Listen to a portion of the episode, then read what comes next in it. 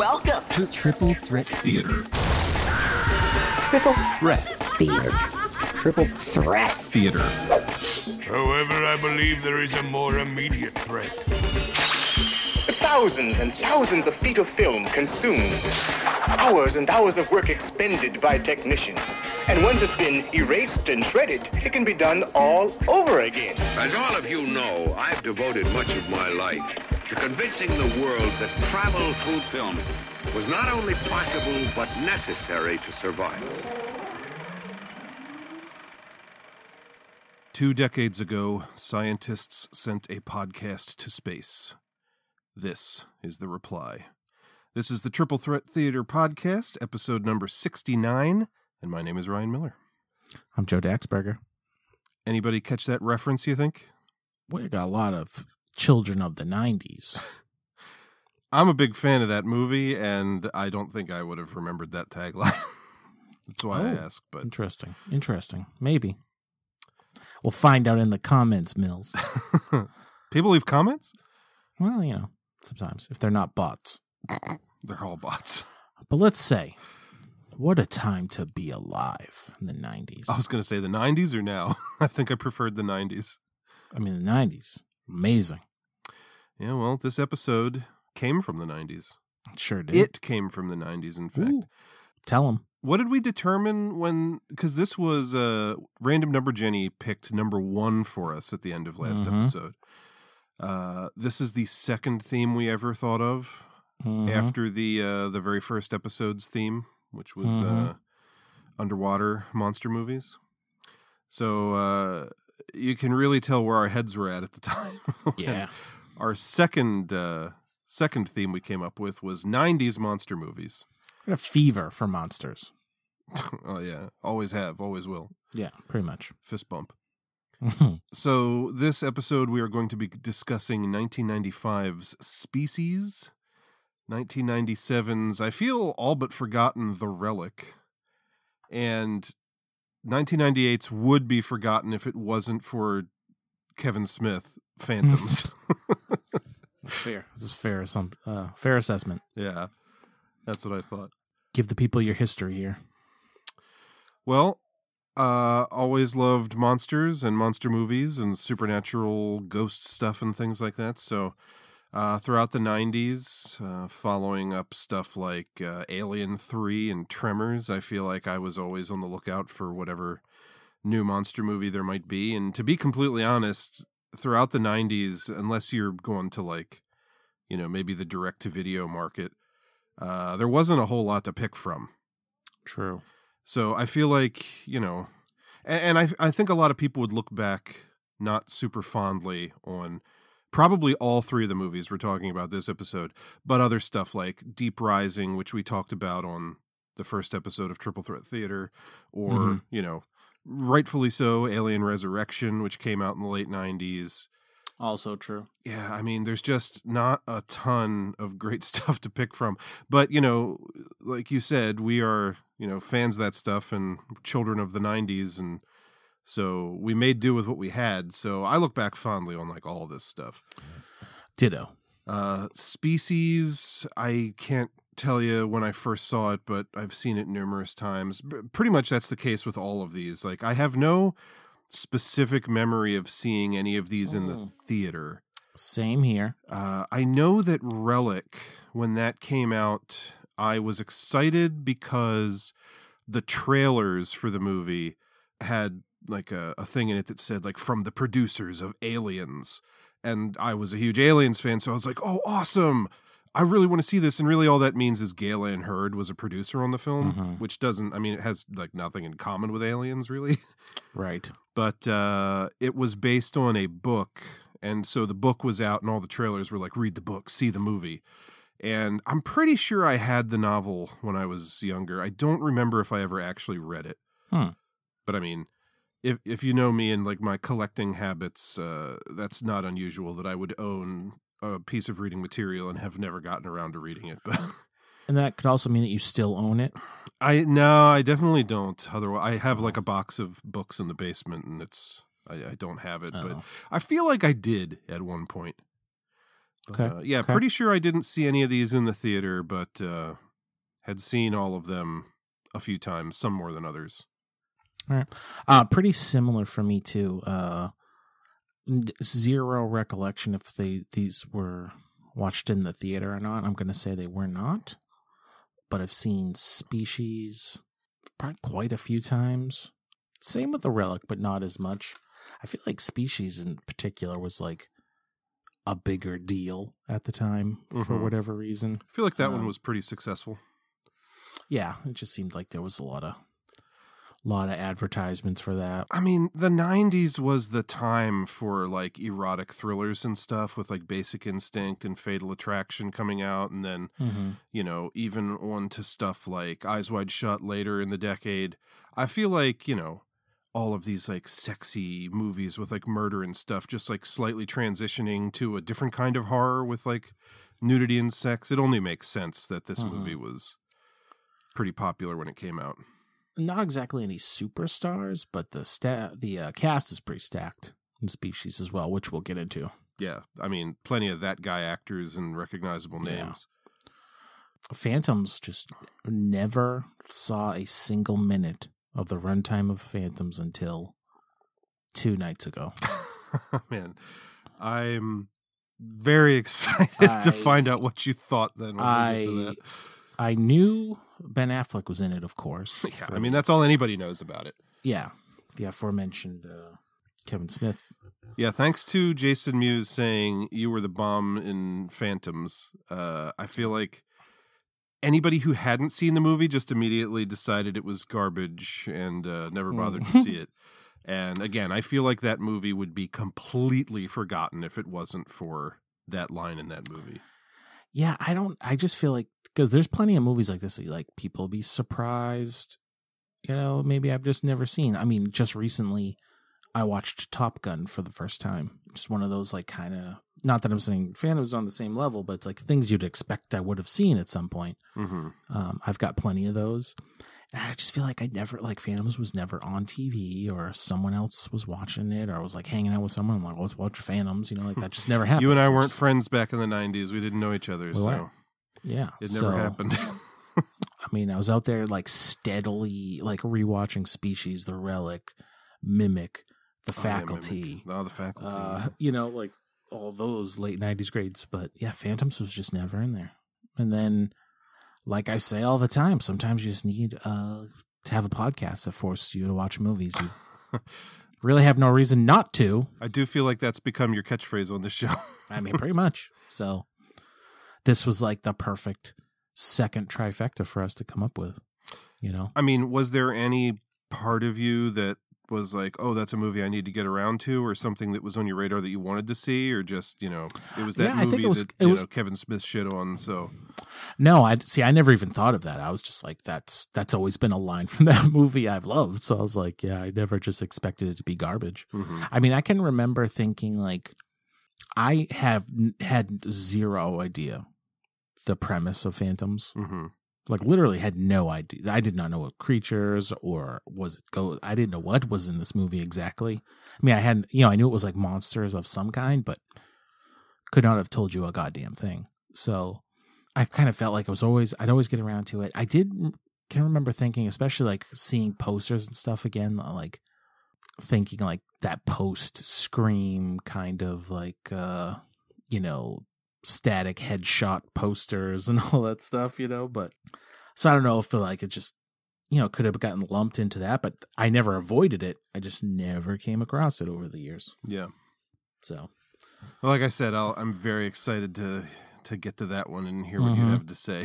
yeah, it, and it's not streaming, so and I don't feel like it's been streaming. Anytime I like in the over the years, past years of like streaming action, that I would have just that would have been something I probably would have just watched. hmm Like, oh, I could finally watch Phantoms, but still, sometimes you gotta have a podcast. yeah. I've always personally been a staunch supporter of that one. Not that it comes up very often. hmm But yeah, again, I mean, all those movies you mentioned, The Faculty and Mimic, uh, these are all movies that, you know, I definitely have a fondness for.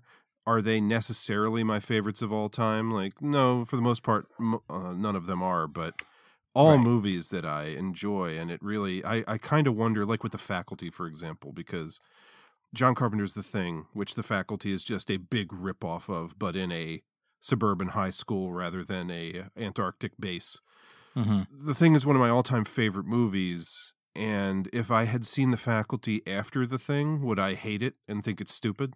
Mm, that's a good. That's a good question. but you know i saw it within a year of it coming out on video and you know that movie came out in like the late 90s and um it was you know I I think it was out like a little before i was in high school but you know i was kind of that you know the cool young people of the time and like popular music and everything and it was a monster movie that you know I didn't have any reference point for because again I hadn't seen the thing at the time so it was just like oh this movie is awesome. Mm-hmm. and then later when I saw the thing I immediately realized like oh the faculty was just ripping that off but it didn't change my opinion of the faculty. Right. but if I had seen one before the other would it have? You know right. and if it was a case of like, you know, I didn't grow up watching any of these movies, would I have a different opinion on them if I didn't catch them until like 2010? Like, very possibly. But, you know, Yeah, for sure. th- Those again, unanswerable questions, but yeah, yeah, like fascinating when you think about. this is the stuff that we had. And so, Mhm. you know, I have a fondness for it. I mean, yeah, because I think like similar for me, like formative years was like watching Tremors over and over again. yeah, that was a big one for You me know, too. That was a big one for me. Even um Alien and Aliens for sure. Even like um which you would say the same, but um Little Shop of Horrors, Mhm. you know. Like just so many of the, like the old old school 80s early 90s. You know, I was into all that at different times in my life, but like these ones like tonight's episode like besides Phantoms, but like these are like watching all these right around the time they were coming out too Yeah. yeah, I'll, I'll always look back on these '90s movies fondly. hmm I mean, come on, Congo. Oh, shit, yeah. There's another good one. Don't get me going on Congo. You know, Yeah. But yeah, I don't know. The, the the thing I'm very curious to find out is if seeing one of these decades after it originally came out, how how that affects your opinion of it or Mhm. not. But uh, we'll Mm. get there. That's the last We'll one we're going to be talking about. we'll see, friendo. So should we dive right in with uh, movie number one? So ready. All right, from 1995, we have the cinematic masterpiece that is Species. In November of 1974, A small group from SETI, S-E-T-I, Search for Extraterrestrial Intelligence, used the radio dishes at Arecibo to send out a message to whoever might be listening. They sent about a quarter of a kilobyte, including structure of human DNA, map of our solar system, population of the Earth, you know, helpful facts like that. In January of 1993, Arecibo received a message back from an extraterrestrial unknown source. That's great. Intelligent life beyond this planet. Yes. There were two distinct communications. The first message turned out to be a superior catalyst for methane. We now have the potential to produce an infinite amount of energy from this clean burning fuel. This convinced us that we were dealing with a friendly intelligence. The second message turned out to be a new sequence of DNA with rather friendly instructions on how to combine it with ours. Here's some technical data on the whole operation. You can get feedback on it from Dr. Baker here. Basically, the new combined DNA sequence was injected into 100 human ova. We got seven to divide. Four petered out. Two were stored in liquid nitrogen. And we allowed one to grow. That's his code name there, Cell. It's after two hours. One day. Two days. Oh, my God. This growth is amazing. It's a week. It's a girl. Yes, I. We decided to make it female so that it would be more docile and controllable. More docile and controllable, huh? Well, I guess you guys don't get out much. I feel like even if you haven't seen this movie, people know what it's about. But basically, it is a uh, it, it's like a little more complicated than you even think. Like I think everybody knows, like, oh, it's about an alien disguised as a woman that's going around and like fucking people and killing them. Yeah. Which is, you know, that is what it is. But the thing that I always forget about when I haven't watched this movie for a while and always wins me back immediately is that catchphrase I opened the show with was Mhm. like the, one of the taglines for this movie, which reads, Two decades ago, scientists sent a message to space. This is the reply. Right. And it's not just like, oh, a uh, a meteorite crashed and then a Mhm. sexy alien woman came out and started attacking Right. a town. It's just this cool ass idea about SETI, the search for for extraterrestrial intelligence, which is real, like a real organization, or at least it was. I assume they're still around. But um like they would beam shit into space, like songs and music and stuff, just hoping like, oh, someone out there will intercept it. And the idea being that, you know, they sent out all this information, including like the human genome and all this in Mhm. like data form. And then the response they got back was basically from another an intelligence elsewhere showing us a way to like combine human DNA with like some other form of DNA, and some scientists did it in a lab, and what they ended up with was a little girl who grows rapidly and has you know some features that are inhuman, and then they kind of get scared of the uh, the thing that they've created that they don't understand, so they try and kill it, and when Mhm. it's threatened, it escapes, and then we have Natasha Henstridge on the loose, seducing mm-hmm. men and killing them. Yeah. And then they bring in. I just love this idea too of like instead of like oh we're gonna get like a predator style you know mercenary team, they call in specialists in all these different fields. So they have like a biologist played by Marg Helgenberger, and then they have. I forget exactly what the hell Alfred Molina's character is supposed to He's be. like something from Harvard. He's some kind know, of professor or something. or something. And then they bring in Michael Madsen, who's like, you know, when they want to find someone, they call me in kind of guy. Mm-hmm. Yeah. It's like hunter killer, Yeah. whatever you want to call that. And then they add in uh, fucking Forest Whitaker Yeah. as he's an empath. Like he's I mean, like psychic and can like psychic ghost dog. I mean, what's not to learn? yeah, can like help them track her. And then Ben Kingsley is like the uh you know, the scientist in charge of the whole thing who brings them all Mhm. together and it's like this group of people going around like uh San Francisco area, I think, trying to track this it, and it, the other thing that's interesting about it is it's again it's like this foreign alien DNA mixed with human DNA. So it's not just like the alien, it's like an alien mixed with a human, so she's kind of confused about who she is and you know, she's obviously instinctually drawn to like mate and kill people, but she doesn't really know why.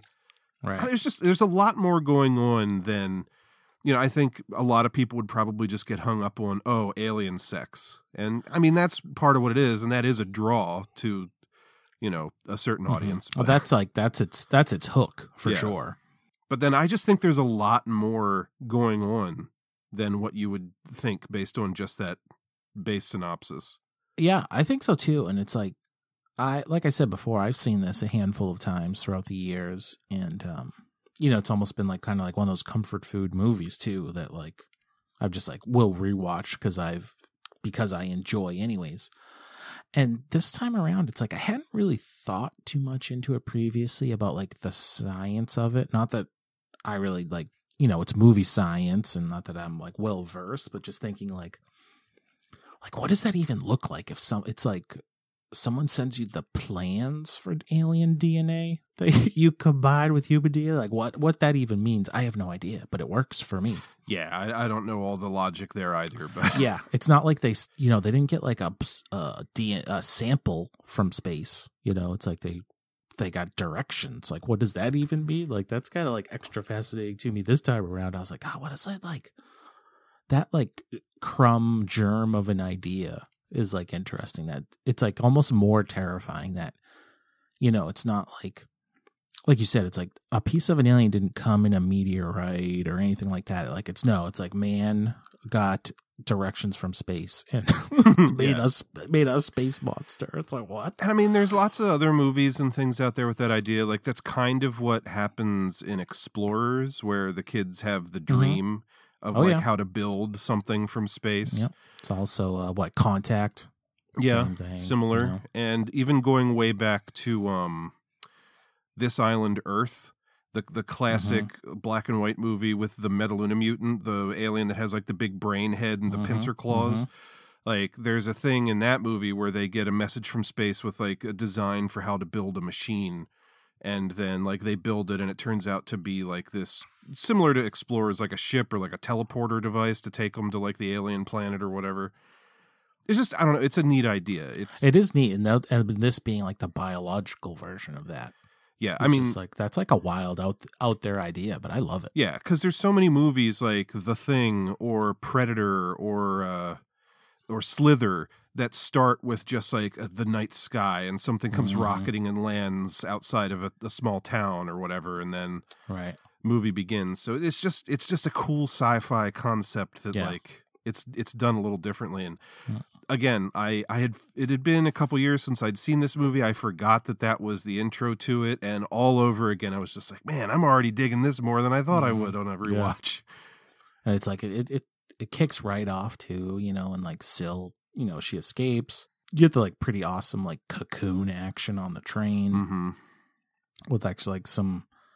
I mean, there's a mix of like that bad CGI, which we'll get into more, but there's Yeah. some practical bits too, and so like that's that's like there's a lot of that in the '90s, mid '90s, late '90s, Mhm. where they're still like using both to varying degrees. yeah there's a lot of that in all three of these movies Yeah, But yeah, like cocoon action on the train, that's cool, disgusting. You know, she hmm uh, c- cocoons herself in this train car, and then later she comes spilling out like as adult.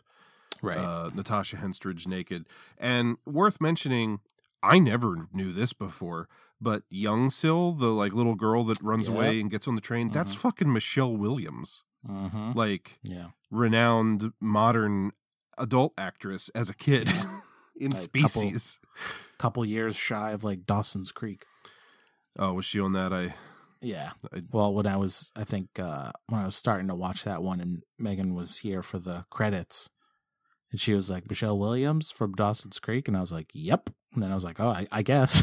I know exactly three things about Dawson's Creek. It existed, Katie Mhm. Holmes was on it, and James Van Der Beek was on it. That's all I can tell you about it. well, add this to your repertoire, friend. I'm thankful to say, since it's a TV show, we can't add it to a, a Mhm. trio for the show, which is where I thought you were going. No. But yeah, then also like I, like you said, the movie gets going very quick. Like it opens with all the Sil stuff, and then immediately they're bringing in this group of people, and they're all like very different, and it's kind of fun. Like they don't know each other, so it's like they're kind of getting to know each other in the middle of this like crazy situation that's going on, and uh, it's just again like a this stacked cast of that guy Mhm. actors. Right. Ben Kingsley, Michael Madsen, Alfred Molina, Forest Whitaker, Marg Helgenberger. Like that's an awesome lead cast. Oh yeah. Oh, it totally is. Like any like little like young like ragtag group of people. hmm you know, is always fun. Which is kind of, you know, in varying levels in all three movies, you know, same idea, but I like that. Yeah. Um, but this is the one where like they're hunting. hmm Hunt, they don't even know what they're hunting for most of the movie too. You know, they don't know what she looks like. You know, it's probably, you know, there's a, there's a the cat and mouse detective kind of work, and Yeah. This is like thankfully yet another of any number of movies that was thankfully made before, you know, modern smartphones Oh, and yeah. cameras everywhere. So, it's like, Mhm. oh, she checked into a hotel with this dead guy's credit card, and then they go and they pull like the the VHS tape out of the right, right. security camera and they try and like uh blow up the image and it's still kind of blurry so they still don't know what she looks like like all that Mhm. stuff yeah, like now everything happens immediately, and that there still takes time to process things. You know, yeah i was just watching a movie yesterday the new michael bay movie ambulance with uh, jake Oh. gyllenhaal Mhm. and it's about a, this like high stakes bank robbery and you know it goes wrong almost immediately. But then I'm thinking to myself, like it it almost feels like I guess people still do rob banks, but like how can you possibly do it and expect to get away with like cameras and facial recognition technology and shit like that nowadays? Yeah, totally. And it just feels like uh, the the time of like those kind of movies is over. Mhm. Yeah, no. So that's why we still got plenty of plenty of goodies in the '90s. yeah. There's a pretty good scene. I like the the lab scene in the middle where they're kind of like combining DNA again, and it gets out of hand. Yeah, another great scene that I uh, again completely forgot. Like I remember all the stuff later on in the movie when like Sil is killing people, but like what a great idea, you know. I think it's Marg Helgenberger's character. She's the like biologist who says to Ben Kingsley like, "Okay, so you followed the instructions from outer space to combine human DNA with this alien DNA. Well, did you ever think maybe we should just try and grow the alien DNA to see what it looks like without the human?" And so they do it in a lab, and it's just this like crazy Lovecraftian mass of tentacles and shit that's like growing Mhm. rapidly, and that's a Oh, yeah. cool ass scene. Yeah, it really is. It's fun. You know. and I just get into it whenever in a movie like this they start the characters start vamping and like giving theoretical explanations for things like uh, yes. when I think it's again Marg Helgenberger's character uh, is like trying to theorize like why in the world the aliens would have sent this information. She's like maybe they see us like a weed and this uh Mm-hmm. this thing that they sent down here is like the the weed killer or whatever to like wipe us out and clean the planet of us or something. Mm-hmm. Yeah, I love that kind of stuff too. Like you don't know if it's like that bit of exposition, but you still don't. It's not a firm answer either. Mhm. I love that kind of stuff. Yeah, it's just interesting ideas along the lines of in Alien, you know, it's not like something specifically attacked their ship, uh, especially before you see shit like, you know, Prometheus and whatever else. That first movie, it's like they just found a spaceship that crashed that had these things on it. Were they Mhm. on the planet already? Uh, was this thing transporting them for Oh, some yeah, oh, yeah. reason? Mm-hmm. what was the origin of these things and like that's what's cool and interesting or even john carpenter's the thing it didn't come to earth to conquer us it just crash landed here and then Right. one of the taglines for that movie is man is the warmest place to hide. So like the idea that oh we discover it and its whole thing is it can you know transform its shape so it wants to hide in plain sight. And you know when it's discovered that's just immediately what it does. And you know it is dangerous and could take over the world which is a cool like apocalyptic thing in that movie. But it's just always interesting to me w- when it's not just evil creature want eat everything in sight like even Right. the predator like it comes to earth specifically for sport to hunt Yeah. like Right. that's a cool idea you know Like yeah, like it it it chose to do that for fun. Yeah. I like that kind of stuff. Oh yeah, I'm right there with you. So, like in species, you know, we we never find out for sure, but it's always just cool to hear like little ideas like that that the writer Mhm. thought of and Mhm. and threw out. And, and something that makes Sil interesting is it's not just that massive tentacles that grew in the lab in that one scene. Like since it's mixed with the human DNA, you know, it's like I said, she's kind of confused about her purpose and like she's got human in there, so she feels some empathy for mankind, but at the same time she's drawn to like oh, I want to be, I want a baby. procreating, Yeah. Mm-hmm. and it's a neat idea that they explore as well that like you know the first guy that she picks up at like uh the club she ends up killing when she could have had sex with him because uh she like they theorized that she sensed that like there was something wrong about him it turned out he had like Mhm. diabetes or something Exactly. and. I guess they claim that there's something about that in rats. Like rats will turn down a mate if they sense that it's diseased or something Mhm, because it like mhm. Yeah. helps with the ongoing bloodline or whatever. Like just ah, yeah. I love it, and she like plays it so perfectly too in that scene. Like it's real good. Yeah, and then those like that. I feel like that uh kill scene and the one in like the hot tub were like the big like maybe from previews or just like the like the well known parts mhm. from the movie. Well, I even remember. So is it is it the hot tub where she sticks her tongue through the back of the guy's head? No, it's the di- diabetes It's the guy. diabetes does guy? That she just drowns the other guy. Yeah, I remember. Oh, doesn't something else happens though? Like tentacles come out of her nipples in that scene. Is that the one I'm thinking of? In the hot tub one, yeah, Yeah. not at first, because she starts to change. Mhm. Like there's that like shot, which actually does look too too bad, where like they use some CG and like the kind of like those weird shapes start forming on her head Yeah. and stuff. I actually kind of like that. But I remember at the time, like back in the day, I had maybe before I saw the movie, I had a. Uh, it was called Shivers magazine. It was kind of like a uh, Fangoria or something Mm-hmm. that had a cover story on species.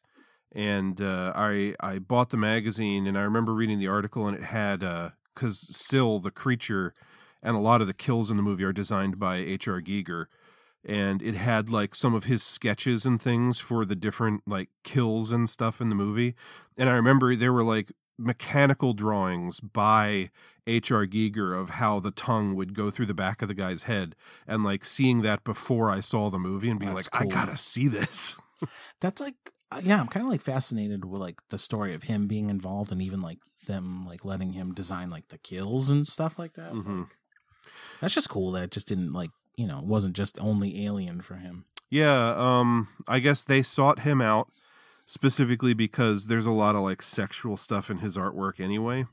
Mm-hmm. And uh, there's I I have the Shout Factory Blu-ray of this, so I watched a little bit of the special features. Um, and at the time, he didn't want to come to L.A. because his mother was ill, so he wanted to stay. Was it Switzerland where he's from? He wanted to stay close to home, but the uh, like a bunch of people from the movie, including Natasha Henstridge, like went out to meet him, and he did like a cast of her head so he could like design some of Sil around her Oh.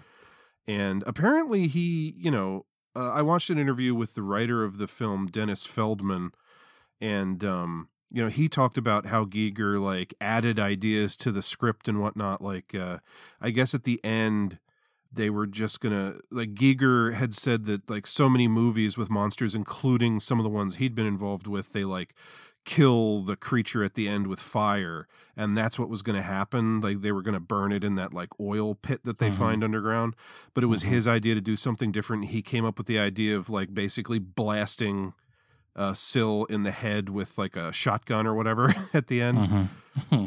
well, I get but yeah, it sounds like he was involved in like coming up with some of the specific kill scenes and things, which was kind of cool. It's cool. I mean, you really don't get to see. I'm not sure how much practical, like full alien Sil there is. It, on screen, I don't think much.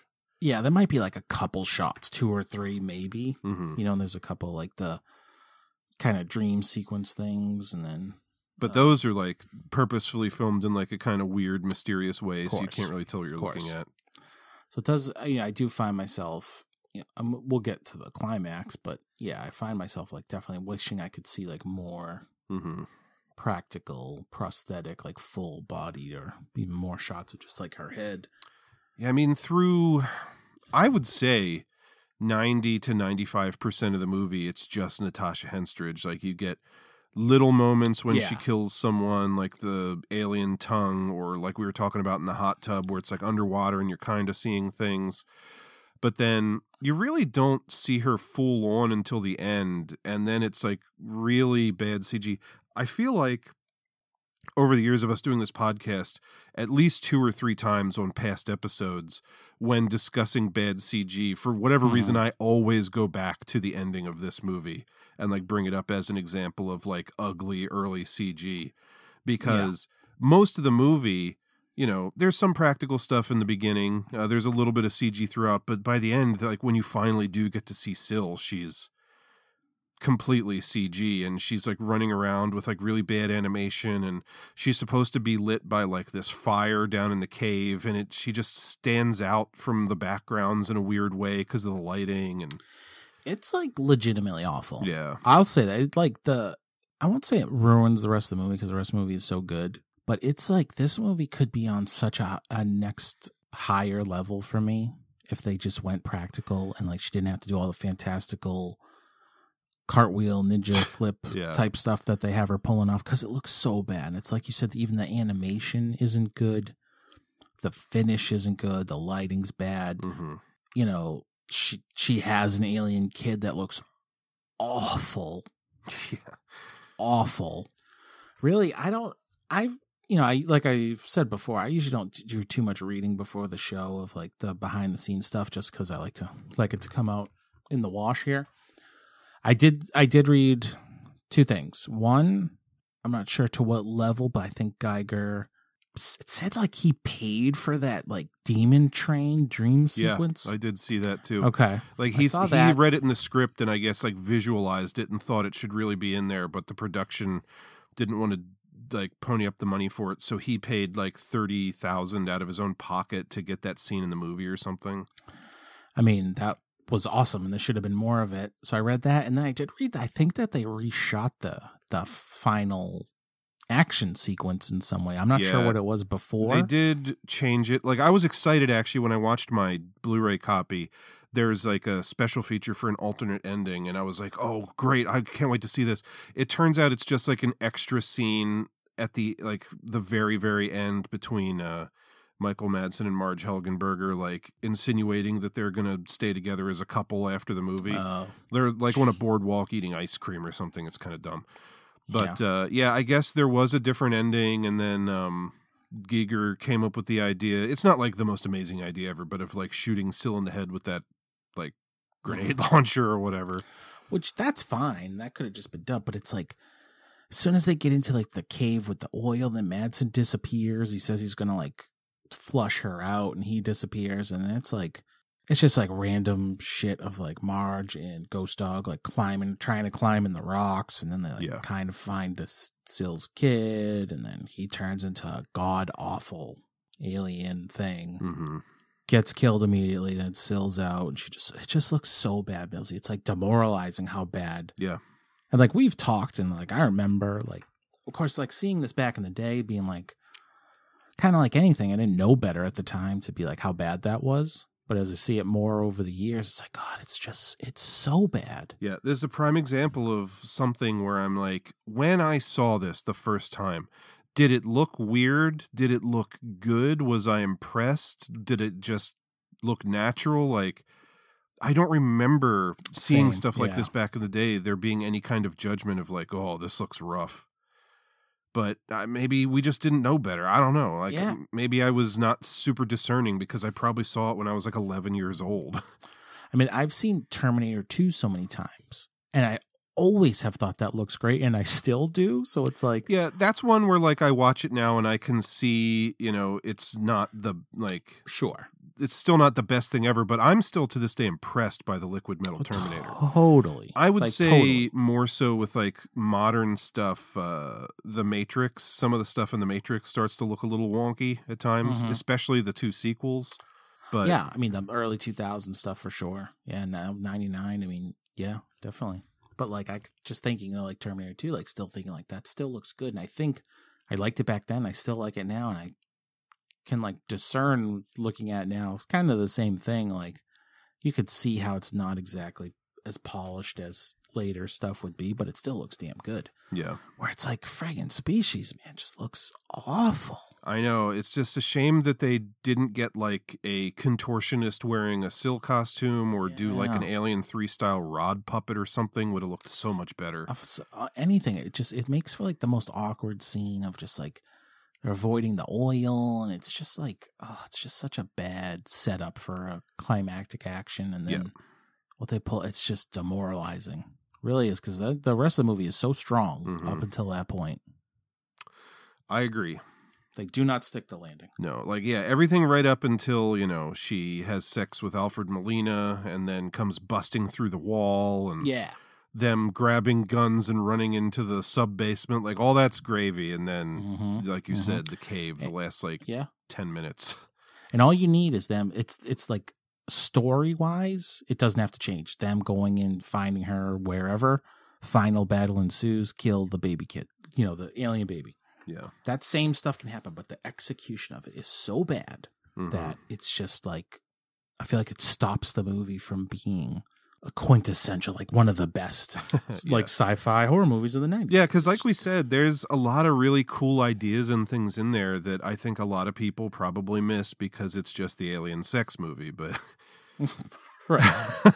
but Yeah, yeah, because it I- is mo- it is more than that. yeah, for sure it is. But man, they fuck it up in the end.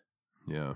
But I don't know. I I still greatly still like, oh yeah, I'm still, I'm still like love this movie. It's not like an all time classic, like you know, top ten movie for me or anything. But it's something Mhm. that I I have fond memories of, and I kind of cherish its existence. And you know, I may go five, ten years without watching it, but then I'll always go back and revisit it and be surprised all over Mhm. again.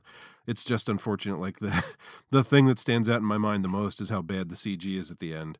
Whereas Yeah. cool scenes like the lab sequence we talked about or whatever, I forget in Mhm. between. Yeah, exactly. It's like it leaves such a bad taste in your mouth at the end. I mean, but I love the cast. I mean, the, this like the group is so good and so different. hmm You know, just like from all walks of life. I've always liked that. You know, I've always found like their whole cat and mouse detective work like pretty interesting. Yeah. I did like this time around too. I guess I never really thought about it before, but she feels like a little too elaborate of a setup for Sil to like Fake her own death. fake her death. Yeah. yeah. I'm like, ah, I it could really, it doesn't, it's not nearly as bad feeling as the climax, but I'm like, yeah, this movie just doesn't even need all that. hmm But you know, I, you know, you get why they do it too. So Yeah. whatever. But that being said, still a great movie. It almost would have been better if it was like happenstance that like there was an accident with a blonde woman and like a piece of Sil did fall off in the right. carnage or something. Totally. So it's not like Sil set it up that like I'm gonna trick them into thinking I'm dead because you know she's she's kind of got the mind of a child and doesn't really understand human interaction because she's like an alien who's only like you know a couple months old or something because she grows so fast. right. But then she's like planning this elaborate ruse to fool the FBI or whatever. yeah, there's never really a scene of her like learning more of like how things work, but like at that point she's like really good at driving a car and setting up a murder. Yeah, I mean, it's little things like you know when she's in the car with uh, the dude who has diabetes, it it makes sure to show when they when she's in the car with him, she looks down and watches him like turn the key and like Right, move the right. gear shifter or whatever. Yeah. But there's there's never like a scene of her like like really having a problem with it. It's just like by the time she's jumping Yeah. the car off the cliffs and like staging her murder, it's like she's a seasoned pro at Yeah. this. It's like it's pretty basic. Where the first time she sees a television, she sees a commercial for a hair dye, and then she does end up dyeing her hair later to disguise herself. And then I, whoever it is, uh, Alfred Molina or Forrest Wood, it must be Forest Whitaker, sees a, the same exact commercial on TV and begins to think, oh, maybe she's not blonde anymore. uh, but then, like, yeah, did we did they cut the scene where she watched an episode of like America's Most Wanted with a reenactment of like somebody faking their own death so that she knew how to do it? Like, right. Right. yeah, I can let it go. Not my favorite part of the movie either. Yeah. I mean, it's also same. pretty ridiculous that so you know she drives a car until it runs out of gas, and then she just gets out and she starts walking and causes an accident and gets hit by a car because like she doesn't understand traffic, and then so she's unconscious, and someone calls nine one one, and then like random hunky bystander goes to the hospital. He's never met her. Doesn't know mm-hmm. her name or anything about her, and he just offers like, "Oh, put her medical bills on my credit card." And then like so that she can go back with him and they can track his credit card records and Mhm. it's like it's a little ham-fisted but Yeah. I yeah, it's cuz it's like, yeah, maybe he's a nice guy, but nobody's that nice and dumb to yeah charge some some strangers uh, medical bills. but mhm, It's got to move that plot, which is fine. Still, yeah you know, we're still on board, and all that would be forgivable. Man, it, it would fit, what, not feel so bad if that fucking ending, yeah just like, oh, what could have been, Mills? What could have been? oh, i know should have just been practical man I'm right there with you. They they clearly made practical bits. yeah But- yeah there's behind the scenes footage of uh hr giger making like a practical still kind of full body thing I mean, the gift and the curse of mid late '90s is people probably just thought that stuff looked so good because it was so new and it was computers and Yeah. the whole thing. and i mean But- maybe it did i don't know yeah, That's the thing that I can never like. I watch something like that nowadays, and I think this looks terrible. But like Mhm. back when those movies were new, I don't remember the conversations being, "Wow, that creature looks really fake." Right. It's just Yeah, it's like anything. Like in the '80s, who knew if they knew how good stuff was going to still look? Yeah. Or even 30, hell, go back, like years think later. back about like, oh man, playing PlayStation One and thinking like, man, these graphics are incredible. Oh, totally. And then if you go back and try and play like, uh, I remember like years after it came out, like maybe even only in like the PlayStation Two era, going back and trying to play the original Medal of Honor on PS One, and just Ooh. the pixels and like the polygons were so Yeah. messy that it's like I could hardly tell what I was looking at. But at the time, it was like, this is amazing. yeah, You know. like, uh, look at we'll try and look at Goldeneye. Yeah. Goldeneye looks like uh, I don't even know. It looks like abstract art for crying out loud. And like everyone was all about it. which is why it's funny to like you know i'll be you know working at the comic store and i'll be flipping through a book like a book from the 90s or whatever and see an ad for a video game that i remember playing like max payne and thinking mm-hmm. like back in the day man those graphics are incredible and you look at it now and like he's like a box with kind of a human face on it Yeah. and it's like Yeah. man uh, it's just so weird that like as Like, the technology progresses like at the time it looks amazing because it does Yeah. look more amazing than what Mhm. you've seen before but now in retrospect it's like how did we ever think that looked Totally. Like I'll still say Metal Gear Solid's one of the greatest games of all time. You look at that thing now, like, what is this? yeah Right? Like Yeah. you wouldn't even like you wouldn't even get past the start menu now if a game looked like that. yeah But yeah, that's that's nineties uh CGI. hmm Uh, this movie was followed by one theatrical sequel, Species 2, which you and I were kind of talking before the show. We've both seen, but it's been a while and I don't remember a ton about it. Mhm. I know that there's a male alien in that one. And then there are two made for TV sequels. Uh, Oh. I think at least one of them was Sci-Fi Channel. So even even so that it was on cable, I don't think that there was probably nudity in them, which I feel like robs about half of the reason that the first one did well. Mhm. But uh, yeah, Species Three and then Species: The Awakening. Oof. Never seen either of those. Woof. Uh, it also spawned a comic book adaptation and one comic book miniseries sequel from Dark Horse Comics, and a role playing game from West End Games.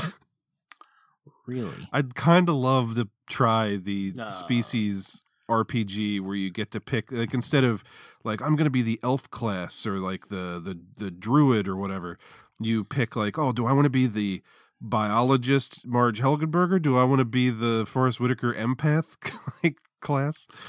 Yeah, I'm kind of like wanting you to see if you can search that Track that down, down. so we can play it. Yeah. Yeah. That's the kind of thing that would either probably nowadays be worth like $3 or it would be like a $500 rare thing. Exactly. this I thought was kind of funny. Uh, Natasha Henstridge and Anthony Guidera or Guidera, I don't know how to pronounce his name, but he was the character in the movie who had uh, diabetes that we talk about. Mm-hmm. The two of them won the 1996 MTV Movie Award for Best Kiss Oof. when her tongue shoots out the back of his head. Of course. of course. uh, which is just amazing that that happened. Mm-hmm. Mm-hmm. Uh, budget of 35 million, box office of 113.3. Oh, that'll work. And uh, Natasha Henstridge, um, Michael Madsen, and Marg Helgenberger all came back for the sequel, the first sequel. Uh, unfortunately, Forest Whitaker, who also survived, did not. Hmm. He'd had enough at that point. Yeah. So uh, yeah, there's uh, there's Species for you. All right.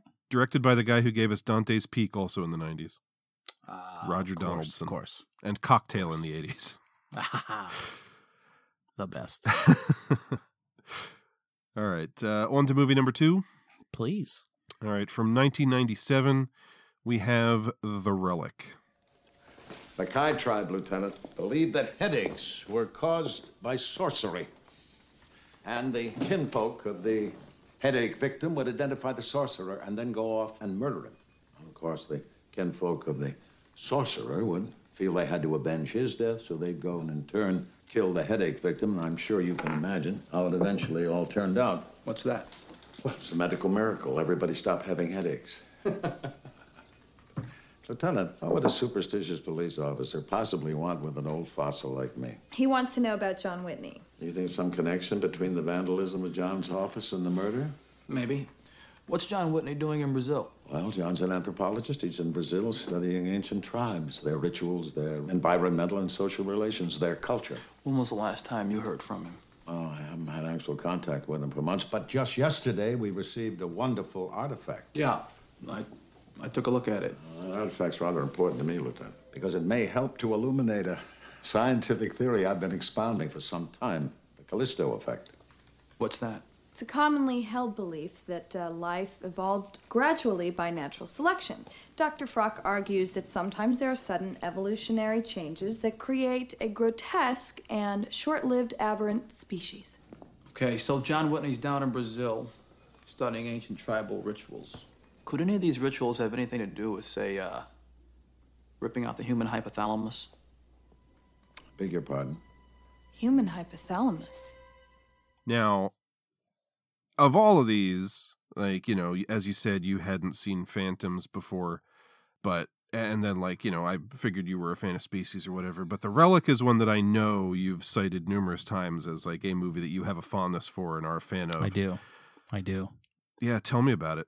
For whatever reason, it's just like when it makes me think of, like, undiscovered worlds or, like, you know, something that comes from you know, whatever far away place or jungle, you know, like that kind. Of, same with Congo, the dark you know, continent. Yeah, like any kind of thing like that. Like I always find interesting, or like lost civilizations, uh, Atlantis, like all that stuff is always like kind of in my wheelhouse. So I think that's always been like fascinating to me, especially with this movie. Just even like the museum angle, I like you know, it basically the entire movie almost plays out in the in the museum, which I like. And then I, you know, I saw this movie so long ago. Again, probably not in the theater, but right around when it came out. And then I went like quite a while without seeing it. And I think I didn't know what to think. And I was like pleasantly surprised that I still really enjoyed it and it still like held up in my eyes. You just rewatched this a couple years ago, right? Yeah. It's another one like I've I haven't watched as many times as I've seen like Species, but it's probably this was easily my fourth viewing, if not more. Yeah.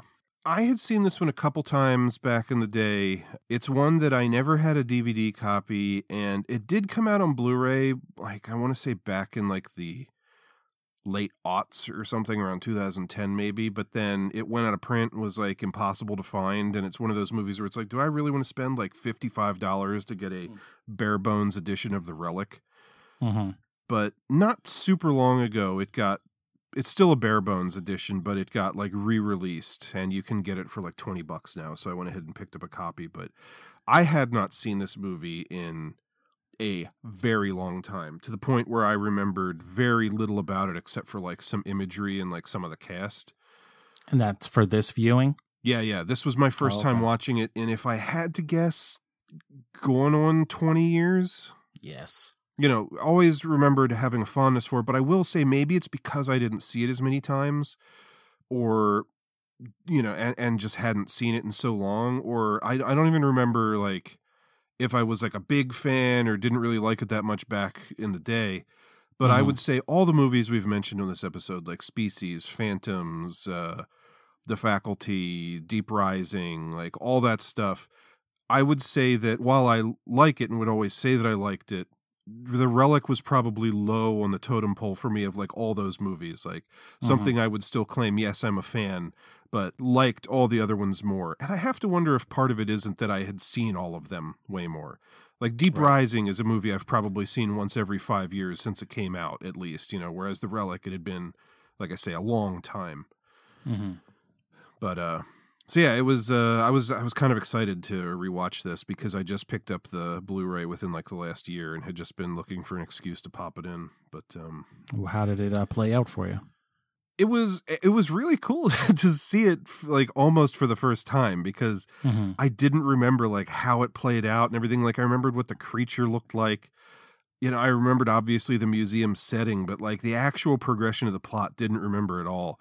And uh man, they hold the cards close to their vest on this one for a long time. Like They do. you don't see the creature until like the second half and uh, i didn't get a full understanding of why but i guess this movie actually got delayed quite a while like the the, the poster for it says 1996 but it didn't come out until 1997 and Mhm. apparently there was like a tight schedule. This uh, the creature in this was created by Stan Winston Studio. There was like a tight deadline for it. Uh, for getting the creature done for the movie, and like there were there were delays, so they were like kind of shooting around the creature a lot of times and like maybe you would have seen Mm. it more if the the shooting schedule wasn't so tight Mhm. but um i don't know that it works kind of like the alien in the first alien film where you know you get glimpses of it you don't see the whole Yeah. thing really until the very end so I was gonna say it's like it's like that or like Jaws. It's like same Yeah. kind of like you know it was because of the the difficulties with the shooting is why like part of why Jaws is so yeah there's a whole documentary called like the shark isn't working or the shark doesn't work or something like that Mhm. about the making of that movie and how bruce which is what they dubbed the shark like you know they had to be creative uh, because the shark Right. was always broken But- yeah, and I can like see that to an extent with uh the relic too. yeah because you don't see a lot of it Nope, it's kind of like a procedural definitely. where like you know species isn't out and out like we know there's this thing and we're tracking it and we the audience are seeing a lot of it even if it's just natasha henstridge going around like a normal looking human but in Mhm. this it's like a lot of that is something really happening what are we looking for here how do we put Right, the pieces together of like Yeah. where's this uh, anthropologist that went to another country and what's the deal with the fungus on these leaves and Mhm. why is this part of the brain missing which was always like one of my favorite things about this Oh, movie yeah. that it eats a specific part of the brain Right. And it's just like uh it's like super brutal kills, but they're over fast. mm-hmm. Just like kind of all that bit of the bits of like science or like folklore and science, like mashing Oh, up in yeah. this. Like I've always liked so much because there's there's different characters that will talk about you know how it comes in folklore, and then someone else will be talking about how like how the basis for it in science. yeah and just like you know what has been you know kind of blown out of proportion over time with the folklore and like where does the basis in fact for things lie and Mhm. Yeah, all that i think is love- interesting I love all that stuff in this movie. i guess I really do. for anybody who doesn't know, which again I would guess is probably a lot of people, as I feel like this Mhm. movie is pretty well forgotten. Um, the basic concept here is it takes place in a museum, and they have uh, a guy who went to where was he supposed to be? He was in like an African. Yeah, I don't even remember if they even tell you specifically where he was. Yeah, he's like you know it, it- basically studying this tribe, and um, he sends back a crate filled with leaves, which they think are just for packing, but the leaves have like this weird orange fungus on them. So before they burn like all the packing materials, another like scientist who works at the museum, played by Penelope Ann Miller. 90s staple. Yeah, seriously. Uh, not too long ago, we talked about her in Adventures in Babysitting. It was Elizabeth Shue. She's in that movie though. Oh, a- yes, of course. She's Uh, the friend. Yeah, and she's Yeah. also in Oh, uh. The Shadow, which we've reviewed. So forgot she's now on the uh, Repeat offenders. yeah, she's on the repeat offenders list, which I feel like I think like four people got added to the repeat offenders list eh, just on this episode alone. I think we're gonna have to up the number from like three movies we've reviewed to five because we've reviewed so many things now. Yeah. I mean, But even the director of this movie, Peter Hyams, he directed uh, Time Cop and End of Days also, so he's on the repeat offenders list. uh, gotcha. So- yeah, we're gonna. Have, well, I mean, we're 200 movies in, so Yeah. But um so she starts studying the fungus and realizes that basically this tribe uh if they were ever like threatened, they would feed this fungus to like an animal or something and it would mutate that animal and turn it into this like ravenous beast that they would then sick on like whatever warring tribe was after them. It's kind of like their defense measure. And um the scientist who had gone to this country like drank some tea made with the stuff and he has now transformed into the monster it's like this giant Mm-hmm. like lizard creature that's got human dna and the uh the hormones or whatever that are in the uh the fungus is what it craves and it's the same Mm-hmm. kind of like hormones that are created in the amygdala in the human brain yep. Oh, so it just give it wants to to suck the brains out of people it's the perfect premise. and so it's it. just a creature in a museum which is like a cool kind of creepy setting at Mm-hmm. night when like the power's off or whatever stalking people and of course they have like a big gala opening the night that the monster attacks so there's like you know Mhm. all these you know, rich people in fancy The dresses and shit trapped Yep. in the museum with this monster. It's Ugh, it's so good. it's just You know- a great setup. It really is. You know, it- there's a great scene in the beginning that you don't like. You don't have the context for until later.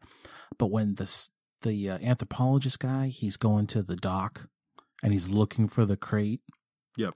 and like you really don't know like what the hell is he doing? Like he's flipping out about trying to find this crate. And when he think he, he's he you know he sneaks onto the boat and he thinks he found it, but it's not what it was, and the crate was actually still left on the dock. hmm And it's like it's so cool to think like you know later on it's like you you put two and two together and it's like he's freaking out because he's like got to find his food. Like that's why he's he's tweaking about it. Like he already like he must already know he's changing or whatever. That's funny. I was actually reading it as he like after he consumed the stuff, he knew what was going to happen, so he was trying to stop it from being sent to the states, so Oh, that see, like I was just like there wouldn't be like people and animals and whatnot exposed to it. It could go either way. I don't know. Yeah, because because they don't. I mean, not that you could ever tell like how much of his like uh psyche is still there as he's turning, but you know, people were got killed on that boat as it made its way back to the states, and then basically uh, They're all found with their brains sucked out. yeah, and he makes his way through the sewers to the to the um the museum. museum. So it's like at that point, like you know, like is he still of his mind and he knows that the crates are going to show up there, or is he like yeah, that was the them? one thing that I found a little weird in the movie. It's like so the crates get sent separately and end up in the museum. Mm-hmm.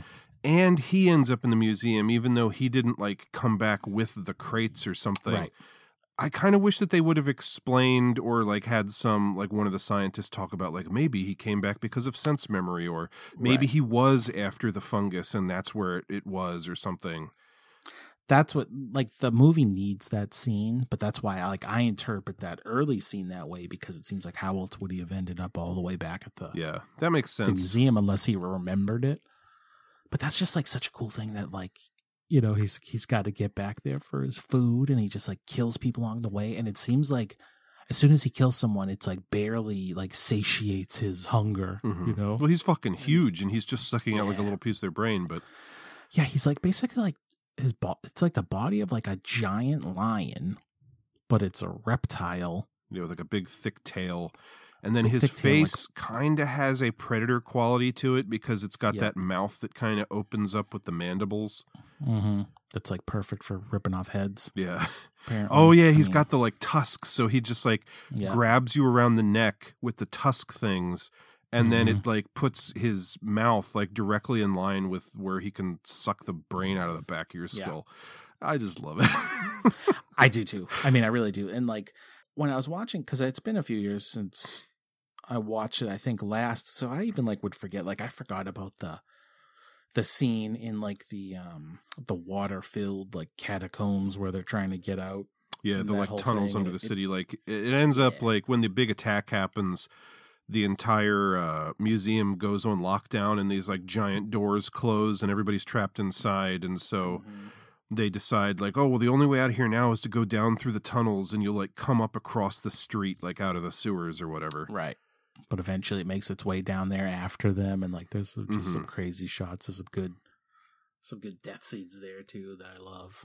That even like when the cops, uh, you know, they break into the through the skylight in the Oh, I mean, that's probably the single most memorable moment from the movie for me from all those years ago because that's just the kind of sequence that young Ryan would have thought was amazing. When that cop is like they pull, they're pulling him back up through the skylight, and he's screaming as like his lower half is like down out of view, and he's like, "Pull me up, pull me up!" And then he just like stops moving, and they pull his upper body up without his lower body on, like Yeah. he's bleeding all over the roof. so good. Yeah, that's just that's totally that was my vibe when I was like a teenager. Hmm. Oh yeah, just like I was eating up that movie when I was younger. Just like Yeah. big crazy science, but also folklore, giant cr- crazy looking monster. Mhm. like it's just it still checks off all the boxes for me now, like it did then. And I think like it, it still to me holds up pretty good. There's some CG, of course, that looks sketchy and very 1996, but oddly enough, the movie is so dark. Oh, it's very dark. It is very dark. And I mean, there's not as much CG in this as there is like species because I mean total between CG and practical. I don't know if this is 100% accurate, but I read online that there's only uh, four minutes of screen time with the creature in the entire film. Um, because I mean, yeah, he is in it so little, but like even like those scenes down in the uh, the sewers, like you were talking about, where it picks off one or two people. I mean, it's big when you actually see it. It's like like you said a lion. It's bigger than that. Like it looked. It's almost I mean, like like it's got that rhinoceros body or something. To I was me. gonna say it's got like the bo- like the frame or structure of a lion, but it's much bigger. It's Yeah. definitely like a rhino or yeah, it's it's very big and like kind of fast moving and agile. And so there, you know, it's people walking around in like waist high or chest high water, but that thing's standing up. Like it, it could not get itself Mhm. submerged under that level of water if it wanted to. But they're playing it as like, oh, we can't see it and it's pulling people down under the water. Mhm. And those are the moments where like, you know, like we were talking about before, like less is more is often a good thing, but this movie really, I think, its one f- big flaw for me is it needed more monster. Like you needed to see it a little more, and like in those scenes, like it would have been much more effective to me if like the person at the back of the line like disappears in the darkness, and then someone turns around with their flashlight, and there it is, just like taking up the entire tunnel that they're in behind them, like Yeah. chomping someone's head off, and then they run screaming. Like it's just you just don't see enough of it. yeah. W- with the movie being so dark and that, like, I'm very curious now, even like how much did they construct of like a practical effect? Yeah, I mean, they definitely did like the front half of it because there's at least one shot like during the big attack scene when the uh the like cops come in through the roof that you talked about where you see it like it like a down low shot of its legs like stepping up on top of something and it's obviously practical. But then like any of the full shots where it's like running or moving fast or waving its tail it's CG, which again isn't much. Like you really Yeah, only see it in that one scene with the attack with the cops, which is kind of brief. Uh, you see it like its full body climbing up the wall or whatever, which you know is it. It doesn't look terrible, but it's one of the worst shots Yeah, because it is for fully sure. CG. And then, like at the end, when it's chasing Penelope Ann Miller around like the lab, that's really the only scenes that I can think of where you see the thing, right? Because like in the Uh, yeah. beginning, when it kills that like security guard, I was even thinking to myself later on, how did it get into the bathroom? It's like too big to fit through that door. Well, yeah, it's like at that point, like you you have no idea, like what is it already like a fully grown thing? yeah, I guess that's it true, does- but you never get any impression of. there is like a practical, a practical like arm thing grabs that security guard. Oh, does it? I don't even remember that. Stall. Yeah, if you oh yeah, yeah, the- yeah. You're right. but it's like there's no basis because you don't have anything to go on later. It's like, is it the same arm, same size? So you know, there's a lot of unanswered things in the movie. Is like, is it still growing? Does it get bigger with the more amygdalas it eats? Like, who the hell knows? I mean, it's just big enough that like it couldn't fit through a normal sized doorway with like because it's so large. Yeah. It would literally be like trying to get a rhinoceros to walk into your bedroom. Like Right. it just would not fit through the door frame. But it's like because they show it so little, it gives the impression this thing is like sneaky and hiding, but it's so big and when it's attacking Right. people, it's lumbering around like a like a rhino. Mm-hmm. It's a great, great, like also ridiculous scene. But when it's like chasing her through the offices and it's just like smashing through all those doors, Yeah. like I've always loved that. And I always think like the probably like different than Species, where like in the finale of Species, I think the animation and like the finish is so bad. Where at least like in this, the an- it's animated good. Yeah. It's just like the finish of it is very 1996. But so. they show so little of it in like wide shots or whatever that it's pretty effective. Like the only part of the movie that I think looks bad from a CG standpoint is that shot of it climbing up the wall to bite the bottom half off that cop. yeah. Because it's a wide shot, you see its entire body, it's pretty well lit, and it's it's climbing like a weird upside down kind of zigzag Angle. surface. Yeah, I'm with you. It even like it doesn't. It looks. It's a cool effect when it's like completely on fire. Mhm. It looks kind of crazy when it explodes. Like it looks very like CG explosion Yeah. at the end. But up until that point when it's just like running around trying to kill her and it's on fire, still look that all still looks pretty cool to me. hmm Yeah, I think it it survives uh, the criticisms that we had of Species just because it wasn't as bold in its use of CG. But unfortunately, because of the restrictions of the filming schedule and the practical effects and their, you know, effective minimal use of CG, it just means we don't get a ton of monster. Right. Right. So yeah, it's co- it could almost be like those what what could have been, but then also you know it's like back to like well what could Jaws have been or what could you know Alien would Yeah.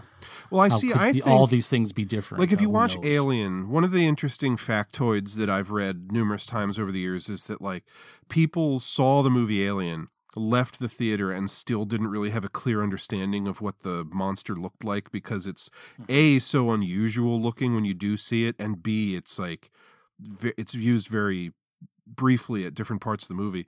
But at the end, when Ripley's in the Narcissus, the escape pod from the Nostromo, and she realizes that it's on board with her, and then it's like casually like crawling out of the wall Mhm. and like reaching its arm out and like sticking its second jaw out and all. I feel like personally, you know, that could have stylistically been a Ridley Scott thing, but I also feel like that was them finally being like, okay, let's show this thing off a little. We built this thing and it's cool looking.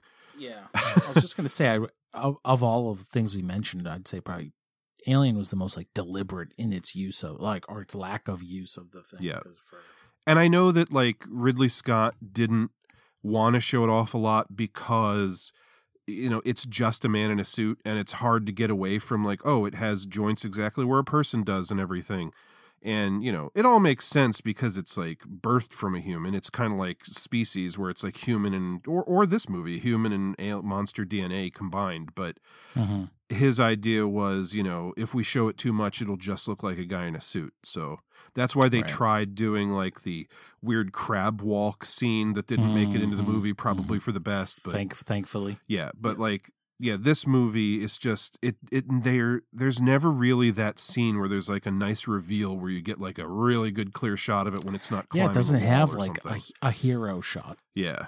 Yeah, it's got like the the big scene would be like the one with the skylight, but yeah, like you said, there's never.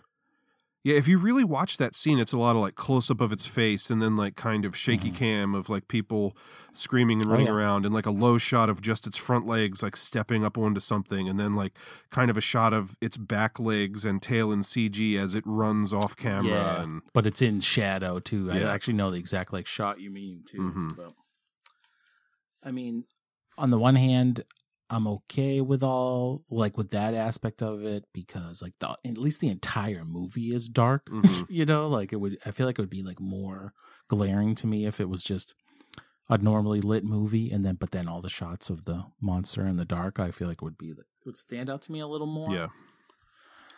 I mean, ultimately, yes. I mean, it could use more monster. It's just another instance where, like, you know, you could have created, you know, stop motion might not have been the best decision at this period in time, but you could have done a rod puppet or or Mhm. something, forced perspective. Like, there's ways Yeah. that they probably could have done it, but again, I, it sounds like the schedule was very demanding, and hmm And then it's, I think, sign of the times, man. It's like with every movie, like then it's like they thought computers could do all that heavy lifting. Where maybe yeah, you got like some kind of puppet or a miniature, or you know, yeah, would have been done differently, and who knows? But for what we've given, for what we are given, I still like enjoy the shit out of this movie. Yeah, it's like yeah. my my kind of premise, my kind of monster. I like the cast. I mean, we didn't even give a good enough shout out to Tom Sizemore, who's just he's very Tom Sizemore in every movie he's in, especially this one. Yeah, he's good. This movie does have a lot of like that guy actors as well, like Linda Hunt, the uh, the woman who's like in charge of the Mhm. museum. Who, anytime I see her in something, she's just kind of very likable. She's very Yep. short, like probably on the verge of being considered a little person, if I had to guess, just because she's very small. But she's got Mhm. like the big glasses. She reminds me of Edna Mode from The She's- Incredibles. oh, yeah. Does has to be modeled after her. Yeah. Um, she's in stuff like Kindergarten Cop, uh, the David Lynch Dune. Um, Oh God, she's must be. In, yeah, she's like a that lady actor. She's Yeah. got to been a billion things. James Whitmore plays the older scientist in a wheelchair who A is the most lovable human being in the Yes. world in this movie. Love him in this film, his whole attitude and everything, but he's like a classic actor. He's been in like hundreds of things. He was in the classic noir movie The Asphalt Jungle. He was in Them, the old black and white movie with the giant ants. Uh, Oh. He's in Planet of the Apes. He's in Tora Tora Tora. He's the old guy who takes care of the bird in the Shawshank Redemption. Ah, Red. Yeah, or no, no, Red is No, um, not Red, um, Morgan Freeman. Yeah, no, what? Uh, I don't remember his name. He carves it on the uh, he that does, he that does, rafter in the uh, hotel room, but Mhm. but yeah, like he's he's like a fucking huge deal, like a old time actor, and he's just great in this. Um, yeah, no, he is. Uh, weird connection. Uh, the guy who plays Sergeant Hollingsworth, who I feel like you don't get a lot of him in the movie, but he is Tom Sizemore's right hand you hear his name a, hundred. Yeah, times, it's always yeah. it's always Tom Sizemore screaming his name over a walkie-talkie. Mhm. Uh, he's played by a guy named Clayton Rohner, who the only significant other role I saw for him on IMDb was he's in April Fool's Day, which we reviewed not too long ago. Oh, okay.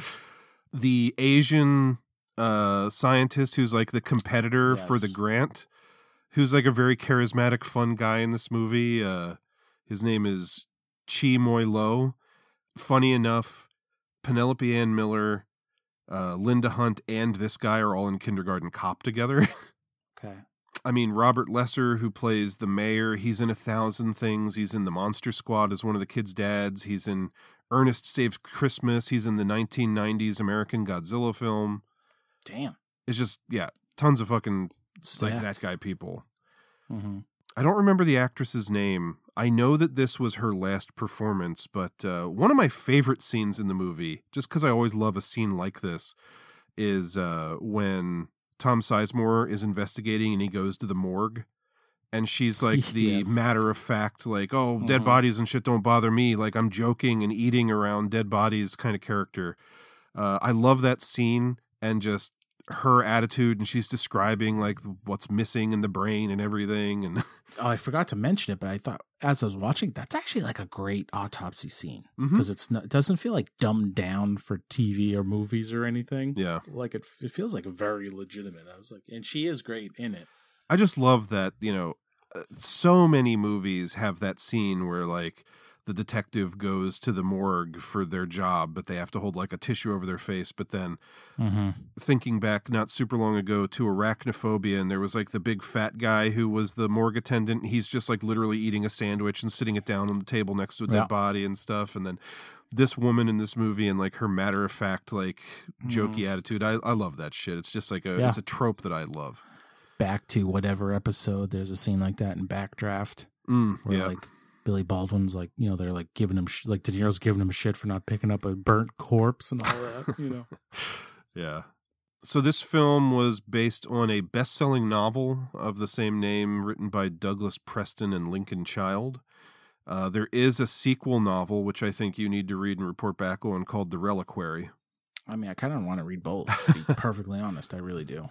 The sequel is, I guess, the creature somehow comes back or a new one is created and gets loose in like the sewers under the city, and it's like instead of in a museum, it's in the sewers. Okay, I like it. I couldn't find a whole lot of details about this one. Again, the Blu-ray I have is bare bones, so there wasn't anything on there. Um, but the one thing that I did read is that so in so the one of the authors of the book, Douglas Preston, he used to be like a public relations something or other for the American Museum of Natural History in New York City. And so I guess because he knew that museum or whatever, he set the book in that museum. Mm-hmm. And so when it came time to make the movie, the production wanted to film there, but uh, the museum wouldn't let them film there. A, because apparently the novel portrayed the museum staff in a bad light, Mm-hmm. which probably comes from the dude working with them Totally. in real life. And B, they were concerned that the film would scare children away from wanting to visit the museum if there was like a monster movie that took place there. Unbelievable. Uh, so instead, they were trying to find some other museums that kind of fit the bill for what they needed. And uh, they ended up filming at the Field Museum of Natural History in Chicago. Which looked pretty enormous. Yeah. actually. And apparently they read the script and were just immediately like, "Yeah, we love this. Come do it." Yeah, like of course. Like who would think kids are going to watch that movie and then that's what they would be afraid of is that particular Yeah. museum. So stupid. Speaking like we were before about like how little I remembered about this movie, just like certain images and things. Uh, in the beginning of the film, there's like two kids that like sneak into the museum and they're there after it closes, and they kind of get scared by the Mhm. monster. In my memory, like if I had, I if like if there was a situation where we were betting on things we knew about this film, I would have put a cool twenty dollars down on those kids were trapped in the museum the entire film. Like that's the way I remembered it. That they were there the whole they time. Should have been. I actually would have liked to have Just at the end scene, you just see them like casually like making their way. yeah. I wa- I was convinced they were in there the whole time because like when they leave and then like the movie's going to continue on like a day or two later, I was thinking to myself, do the kids sneak back in and then they never come back? But uh budget for this one estimated 60 million, I couldn't find exact. Uh box office 48. Damn, sixty. That's a lot. Yeah. Wait, wait, wait, was Species was half that two years earlier? Mhm. Damn, where did it all go? Like I said, that's I read that online as estimated, so I'm not exactly Yeah. sure what the budget is, but that that's all I could find.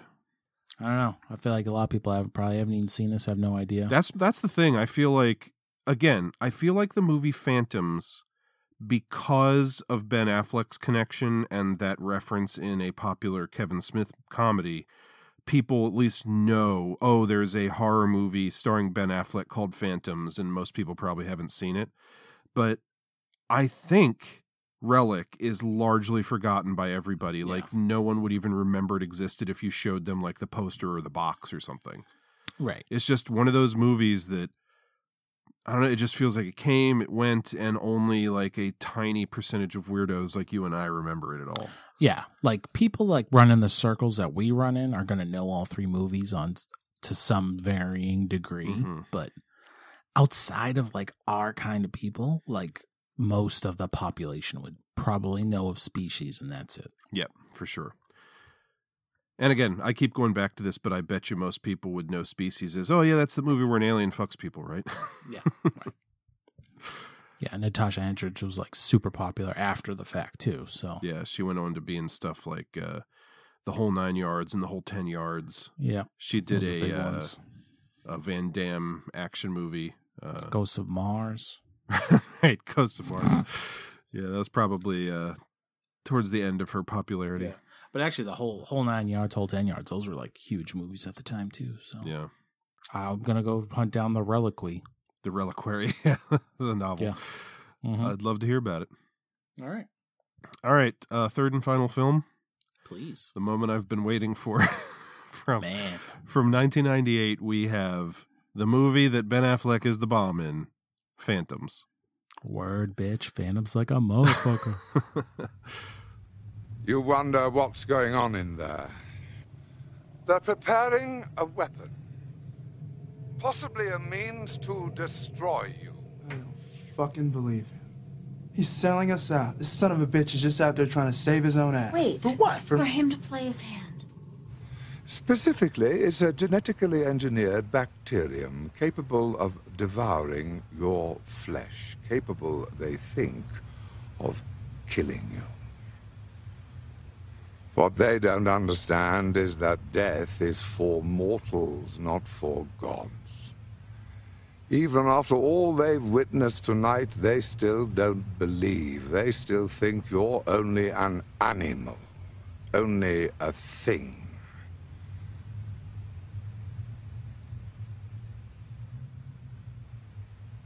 Show yourself. Gods have nothing to fear.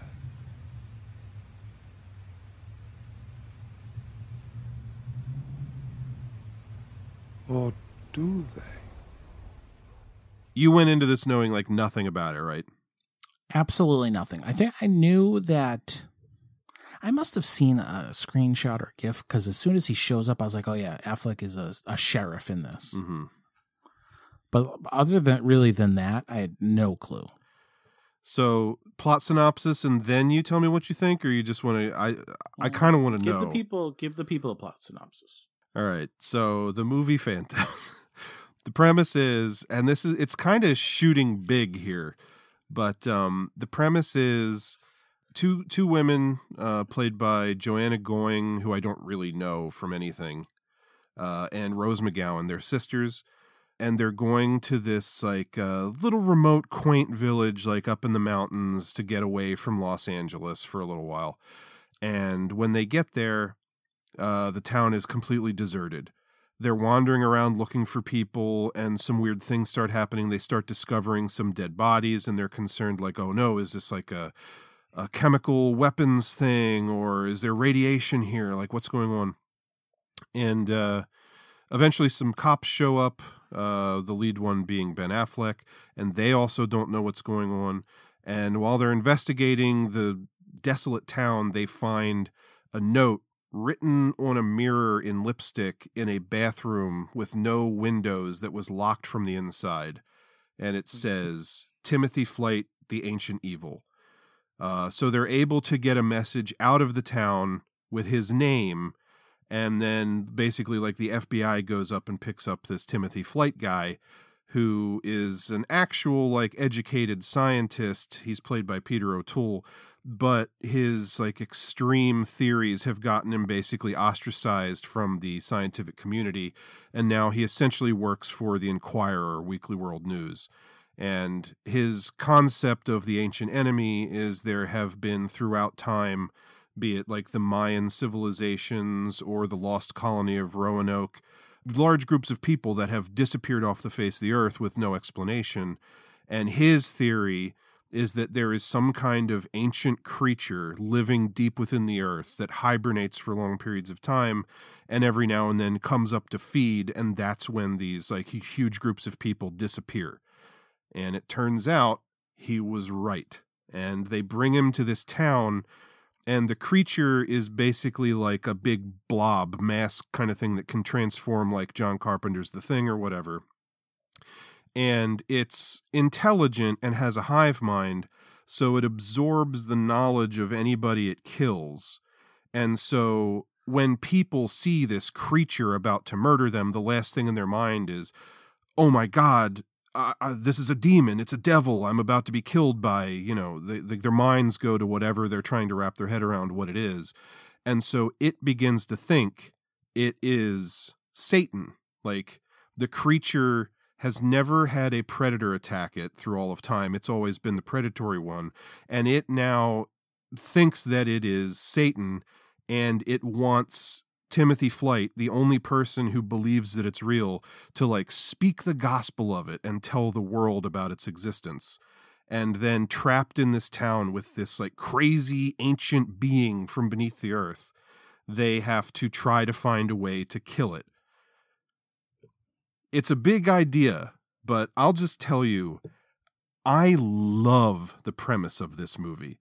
It is just like I, saw this before things like John Carpenter's The Thing or before knowing who the fuck H.P. Lovecraft is, but this is just the kind of like big, crazy, cosmic, unknowable, horrifying evil that I I just it scratches so many itches for me and uh, you know the movie is it has its issues but i i love it just based on that premise alone and there's other things i like about it too but what do you think of phantoms there are glaring problems with this movie to me but Millsy, I like really enjoyed watching this.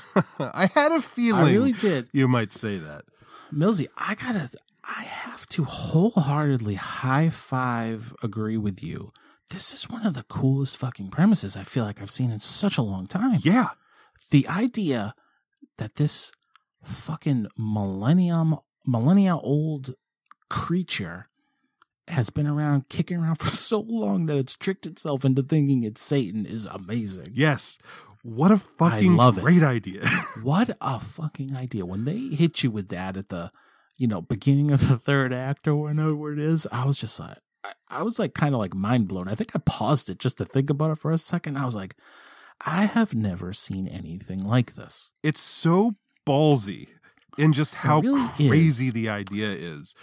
And I got to say, in the beginning, I not that I had any idea that's where it was going, but you know, the opening credits, like I had no idea this was a Dean Koontz joint. Oh yeah, and I didn't even know exactly what that meant. Like I just knew he was. It was just like suddenly again, it like this wasn't some sud- suddenly wasn't some like scream kind of Yeah. late nineties knockoff like Which you see like, oh, it's Rose McGowan and like hot young actor Ben Affleck, Totally. fresh off of Goodwill Hunting Yeah. the year before, and you think, yeah, it's going to be that, but and that's I saw I like pulling up the movie. I think it's on HBO, and it's just like it's the Photoshop, like you know, line of heads.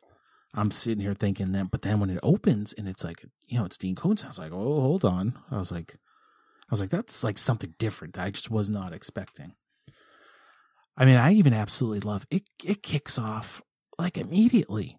Like within six minutes, they're in the town and they already know something fucked up is going on. yeah, when the movie opens, it's literally the two girls driving to the town, and they get there and the town's deserted, and it's the kind of thing where like I've seen it enough times over the years that I remember the premise and everything, but uh, it's it's like like the first time I watched John Carpenter's The Thing, it was recent enough because it was when I was in high school that I or no, it was maybe when I was in like eighth grade. I remember the feeling turning the movie on and not knowing what it was about. Like I knew it was a monster movie and I'd seen like images from it or whatever, but the movie opens with it's in the Arctic tundra and there's a helicopter Uh-huh. flying around chasing a dog and sh- they're mm. shooting at the dog. And it's just like what is what why is this happening? It just like opens on this mystery and it like builds and then eventually goes places that no one would ever expect. And this movie is like that almost like to the nth degree just because of how fucking big it shoots for the concept but yeah, they're in the town and they're looking around and it's like there's a couple of dead bodies but not a lot of people and could it be like this was a chemical attack by terrorists or did is there a radiation leak somewhere? Is this a disease? And rose mcgowan wants to get out of there but like the sister's a doctor and she's like no if it was radiation there'd be burns but there are none and like why have we only found like three bodies instead of the entire town being dead? and Mm-hmm.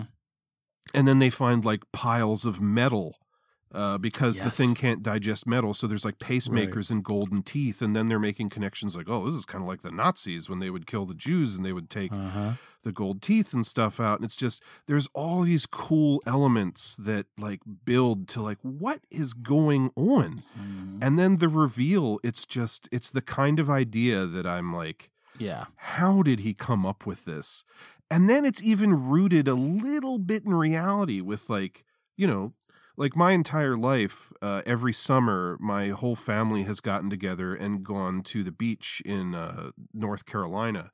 And right near there is uh, like where the lost colony that he talks about, uh, the lost Mhm, colony of Roanoke. Roanoke, where they disappeared. And so, like, my entire life, I've known like there's these uh there's like these attractions where they do like reenactments and there's like a museum you can go to in that area about the lost colony and it's always been a thing I've been mildly interested in just because I have that personal connection cuz I've been going to that same place every year for like 30 years or something. Mhm. And then this movie it's like there's this little kind of inkling of like oh maybe that's what happened to them and he's like oh that could be what happened to the dinosaurs like he it, it killed all the dinosaurs like any connection to like reality like that it's kind of like what you were saying about like the connection between science and folklore and the relic Mm-hmm. ah that stuff just makes the fucking hairs on the back of my neck Huh. stand up That like so like throughout the movie, like there's like of course there's sketchy CG stuff that was like I found myself like eye rolling, but I'm like still having a good time. But once it gets to the reveal, and I was just like total like you know Jack Nicholson nodding gif like or when they're talking when he when he drops Roanoke, I'm like yes. I was like yes, give it give it to me. I was like just the the idea of the blob that's been around for so long that it's tricked itself into thinking it's Satan. Yeah. It's just like so out there and so awesome. it's just a cool idea because it's like okay so this thing exists and it's basically just an animal eating but then it consumes the knowledge of everything it's ever eaten it's not going to get a lot of knowledge from dinosaurs or whatever but Right, you know right. then man in the like the history of the planet earth has been around for like a blink of an eye compared to the existence of the planet so like in the last few thousand years whatever it ends up being like uh, i'm no historian but like it begins to get knowledge from people and people are like a superstitious lot and you know because of religion everybody fear like uh, something that's unknowable they immediately think of demons or whatever they can attach it to Mhm. and yeah so in the final moments of it killing people everyone thinks it's satan and it begins to believe that because it's never been threatened because it lives underground and it's like a hive mind so like it's Yeah. impossible to kill seemingly and it it kind of gets like uh it's like fucking full of itself yeah, it never loses. yeah, and so then the fact that it's like, you know, you think of like biblical passages and stuff and it's like, yeah, it wants to be like it it wants basically Timothy Flyte, the only person who believes in its existence, to basically speak the gospel it says. It wants him to like tell the world, write the Bible, like it has nothing to fear. So yeah, tell people out there I exist. Right. So like as I'm watching it, I'm like I'm like just cuz like the premise of the episode like I know it's monsters but it's like playing like kind of like a ghostly apparition angle and I was really just like wow how is this going to play out? I was like what is this? Yeah, the first time it really does any kind of attack, it it's like a giant moth. Yeah, it's just like that and it's just it it is random. I mean, I'm I'm kind of like here nor there like the presentations of it. Yep. You know, throughout I mean, like, there's parts I like. Like, I wish we could have got more of. We'd like lose a scene that I really wish was in it when like the like hazmat suits that have been taken over, Mhm. like the people they, they show up and there's clearly like there is a battle, but they don't show that. Mhm. Oh God, I wish we could have seen that. yeah. like, oh, it's like, It's just a great moment when, like, you know, they've sent in like a small group of soldiers and hazmat people into the town, but then like the major, you know, military force stays outside of the town and like to stay safe in case there is like a chemical attack or something. And so, like, they lose contact with the people in the town, and then they look up, and on the hill is all these people wearing like hazmat mm. suits with like these glass visors, and all the glass visors in the front of the heads are, are cracked open. Oh, Oh. such a cool like visual. Yeah. Like it looks awesome. So cool. like I love seeing that going around. And even like, you know, so the first attack when all the military and all is there is in the church. And uh, the dog is a direct like homage to the thing when the dog walks in and like all the tentacles come out of it and it spews the black liquid into all the people's suits. Mhm. But just like all the imagery of like the black stuff filling up someone's suit or like sucking into their mouths and all is sometimes it looks It's- better than other times but i just i love that Yeah. kind of like body horror like oh it is taking people over it's absorbing their minds Right. Yeah, it's like kind of like gross and it is like a terrifying idea of like, you know, all your all your orifices being filled up with some goo like that. Yeah. You know. It's like it harkens back to movies we love, like the stuff and the thing and the blob. Mhm. and yeah so on one hand you know it's it's big ideas and it feels like they come to a conclusion on how to kill it in like no time flat like it does feel a little convenient or whatever and those kind of plot things are like sort of the downfalls of the movie but it it is imperfect but you know as something that like uh, it's it's one of these movies that like nobody really knows about nobody pays attention to and i get it you know it's you know, a forgotten movie. It's not Ben Affleck's finest hour, and it is like kind of weird. But man, it's like I said, like personally for me, it's just it tackles ideas and things that so few movies do. I mean, for like a just just on paper basis like idea, it's like unlike anything I feel like we've we've like watched for the show. Like that Yeah. kind of idea is just so I think the closest thing is something like From there. Beyond, where the idea is there's this entire other dimension around us at all times that we just can't perceive unless we have this Yeah. machine resonate a frequency into our brains and like and like yes but like even like that while like cool it's not as like it's not as like high and tight for me as like this one is. Mhm. You know, it's just like this.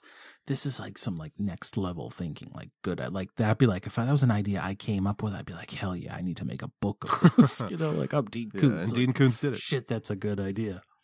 Um, for I mean, plenty of positives. I mean, it's just like there's so much CG throughout the thing is just dreadful. Yep. That did it did take me out of a lot of the scenes. Just again, it's like we said already. It's like late '90s. It's like they're really firing on the computer action here and thinking it's gonna like do a lot of the the work for them. But that being said, then friggin' Liev Schreiber shows up in the oh, end Oh, yeah. with a fucking like half a tentacle body. I was like, where the fuck has this been this whole movie? Yeah, and then they shoot him in the head, and it's just like again, like John Carpenter's The Thing. Like it's almost like a meat flower opens up, and like a mouth comes out of it, and like I understand like budgets and movie or whatever at the time, but I was like, dude, oh, if only this had been then t- like more of this throughout the movie. yeah, I was just oh, it was like I was like so excited to see, but was like it was like maddening. It's, it's sad too. I was just like, oh, this looks so awesome. Like Yeah. where has this been this whole movie? Like how did this happen? But I mean, isn't that kind of the theme that we're discovering from all of these movies? Like the relic, you know, looks good, but disappointingly has very little monster because of the limitations. And species, they finally get to the creature at the end, and the CG is like unfortunate. And then this movie, Yeah. you know, it's got its own problems with with CG and like even one of the most disappointing shots to me is like so at the end they basically run a test on the creature and discover that it's close in biological makeup to crude oil and i Mhm. guess there's a real bacteria that has been invented that they reference in the movie that was designed by a scientist that can basically eat crude oil very quickly and they use it to clean up oil spills. And so they make a version of this and they're like if we can pump this into the thing then it'll it'll potentially eat it up and kill it. But we have to draw the entire mass to the surface. How do you do Right. that? And then i think it's ben affleck who's like well the thing is awful fucking full of itself like just tell it. Mhm. Like you, you have to go out there and be like let me see the glory of you the mm-hmm. entirety of you so i can Right, yeah. spread the word about how incredible you are. And like it brings itself to the surface initially as just like a giant crowd of people in the streets which is creepy and cool. But then it like all of the bodies morph together into like the full giant being and i hate the visualization of it because it It's almost looks like a storm like a tornado spinning around because it almost feels like they didn't know how else to do it when i just Yeah. wanted to see like all the bodies morph together like in slither or uh stranger things Yeah. season three and like grow into this giant blob Yeah, almost anything would have been better because that's Yeah. when that's supposed to be a big payoff, and it's just that's like the worst moment is. in the movie for me like it's a good moment but it's a terrible execution yeah. I think that's like uh, the biggest like downside for the movie overall is like a lot of the execution. I don't like. I don't really like that it's just like, um, you know, a moth that well, for whatever Yeah. reason the giant moth is there, and I can give it like I can explain around that enough for me. Like the whole thing with John Carpenter's The Thing, the idea is like it has absorbed so many things throughout the galaxy that like say in the dog kennel scene when that part of it opens up and like that long flower looking mouth comes out like that's potentially not just a mouth it made up like that is a piece of Right, some right. creature it absorbed Something on another else. planet thousands of years ago so the idea being like, you know, maybe that's like some kind of giant prehistoric moth that it ne- it knows the makeup of and it decided to attack them with that. Like it's not the best Right. explanation, but like I can That makes sense, but it's just it's just not like the coolest thing for me, like visually. You know, it's just like a lot of so much of the yeah. the stuff that I just wish was so much better. It was like I mean- so much of the the visual representations of It is pretty cool though when it like latches onto Liev Schreiber's face and like lifts him up the wall and it's just like giant wings flapping Oh, yeah. and it's like eating his flesh. Yeah, I mean that's gross and loses the face and the whole thing. But for sure, I feel like the movie also gets a lot of mileage out of just suspense. Like the scene where Ben Affleck has to leave one lab and walk to the other, and the dog is just sitting there in the street Yeah. staring at him, and you know this is the creature. And like they didn't even have to go this far, but like late in that scene when they show the dog's face and they've like CG'd its eyes, that's Yeah. fucking disturbing looking. Yeah. But then he talks to the dog and he's like, I'm just trying to spread the word. And then he like nudges it out of the way with his foot and keeps, wa- oh, Mhm. that's a great scene. Like, It really is. I wish they didn't do anything with the eye. The eyes. I'm, I'm kind of with you there, worked. but it is a cool, creepy visual at the same time. Yeah, yeah, but like it worked. Like that was a cool scene with the dog. It really was. Yeah. Or even something simple like, uh, except for one scene, like I don't know why they actually had him talk like normal for one scene, but like the uh, the black military dude when he gets taken over, um, he'll like just open his mouth wide and then a voice will come out of it. Like little things like that, I think are stylistically cool. I yeah, there's just there's a lot of ideas in there that I love, and like in addition to all that, like Peter O'Toole's a classic actor. Feels like he's slumming it a bit in this, but I also like him in it. I like the character he's playing. Ben Affleck, I mean, I don't think he's bad in this. He's just not like charismatic Ben Affleck yet. Yeah. He's not like he's not Armageddon Ben Affleck yet. Which this was probably like right around the time of Armageddon, right? I mean, it's like maybe like a year year before, but it's Yeah. it's like he's like vastly different. But, then for me personally, this is like the like I had seen Scream, which like the first Scream has like a little bit of video footage on TV of like Cotton Weary, the Liev Schreiber character, being like walked in handcuffs to like a courtroom Mhm. or something. And then he's Mhm. in Scream 2 as like an actual character. But this was my introduction to Liev Schreiber. And for years before I feel like anybody really knew who he was or cared about him, I always liked him because of this movie because because he's fucking weird as shit in this, and I love when he becomes a villain later on, and his tag his catchphrase is "Hey, you want to see something?" He's just so fucking weird and creepy. Yeah, and then good. another one for me is an absolute favorite character actor of mine plays the third cop who dies early. It's Nicky Katt. Oh, Nicky Katt. I was like, of course Millsy likes this. yeah, movie. like he's hardly boy in it, Nicky but in he's just another thing about this movie that I like. He does die too early. He does. Too bad. I was like hoping he was going to come back at some point, but yeah, but uh, you know, Rose McGowan's fine. Um, yeah, the the two. I mean, I'm not like over the moon about the cast myself. I like, like I actually like Nicky Katt. I think him and although he's barely in it, but Liev Schreiber is like probably the the best part of it cast wise. I don't really like care for the the female leads. I actually didn't really like Peter O'Toole. Oh, really? To be honest. Yeah, it just didn't like. Just didn't really resonate with me. But again, when it gets to the scene where we start getting some answers, it's I mean, his introduction into the movie is like when the premise really starts cooking. Because before that, it's like a long period of just like, what is happening? And Yeah, then oh, he shows totally. up and he's like, here's exactly what's going on. totally. And also, uh, I I didn't know about this until years later, but uh, the dead body, the woman that they find in room two hundred four Mhm. in the hotel, is Linnea Quigley playing a corpse. all right. Good for her. All right, Linnea. But yeah, based on the 1983 novel of the same name, apparently this like the studios tried to get this movie made forever, and it feels like one of those things where when the book first came out, it was probably like. Oh man, let's get this made into a movie, and they didn't know how to do it, didn't know how to do it, and it like sat Mhm. on shelves and got rewritten a thousand times until some studio was like, "Yeah, let's just throw it together." I mean, for me, oh, god damn, would I just love to see what this movie would have been if it came out in the eighties. yeah, Jesus. Yeah, for for real. Yeah, I mean, just knowing that, like, you know, again, to reference the thing, John Carpenter has always talked about like his apocalyptic trilogy. And um like this has those Lovecraft themes and it very much has an apocalyptic nature to it. Like John Mhm. Carpenter making this movie in like the mid to late eighties would have been amazing. Oh. It's funny too, like think like watching, you know, the three movies, like each each of the movies, it's like combinations of things. You know, it's not even just like strictly like just monsters, but it's like species is like combos, DNA combos. and- Yeah, something I did it didn't even occur to me until like we were partway through recording just now, Mhm. but Yeah. it's all like creatures mixed with people. Yeah. It's pretty awesome. Which, you know, body horror is a thing I am a big fan of. Same here. So the original inspiration, like the thing that sparked Dean Koontz into coming up with the concept for this movie is the vanishing of Angikuni Lake. So Uh, I basically copied this right off of Wikipedia, so this is just verbatim. But I just I love reading about shit like this. Um, Mhm.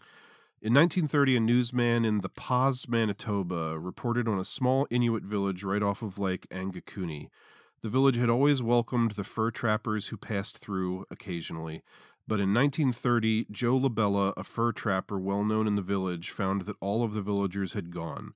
He found unfinished shirts that still had needles in them and food hanging over fire pits, and therefore concluded that the villagers had left suddenly. Even more disturbing, he found seven sled dogs dead from starvation and a grave that had been dug up. He reported this to the Northwest Mounted Police, who conducted a search for the missing people. No one was ever found. Okay. I like it. I just, I read something like that and I'm just like, my fucking bones are chilled and I love it at the same time. Now, that particular instance, a lot of people think that it was an urban legend and that that Joe Labelle guy had lied about what happened or whatever, or what he found. Mhm. But again, um, just because I had the personal connection, I, I did a little extra research and I wrote this one down too because it's specifically referenced in the movie. The Lost Colony of Roanoke. Like this one really happened. The establishment of the Roanoke colony was an attempt by Sir Walter Raleigh to found the first permanent English settlement in North America.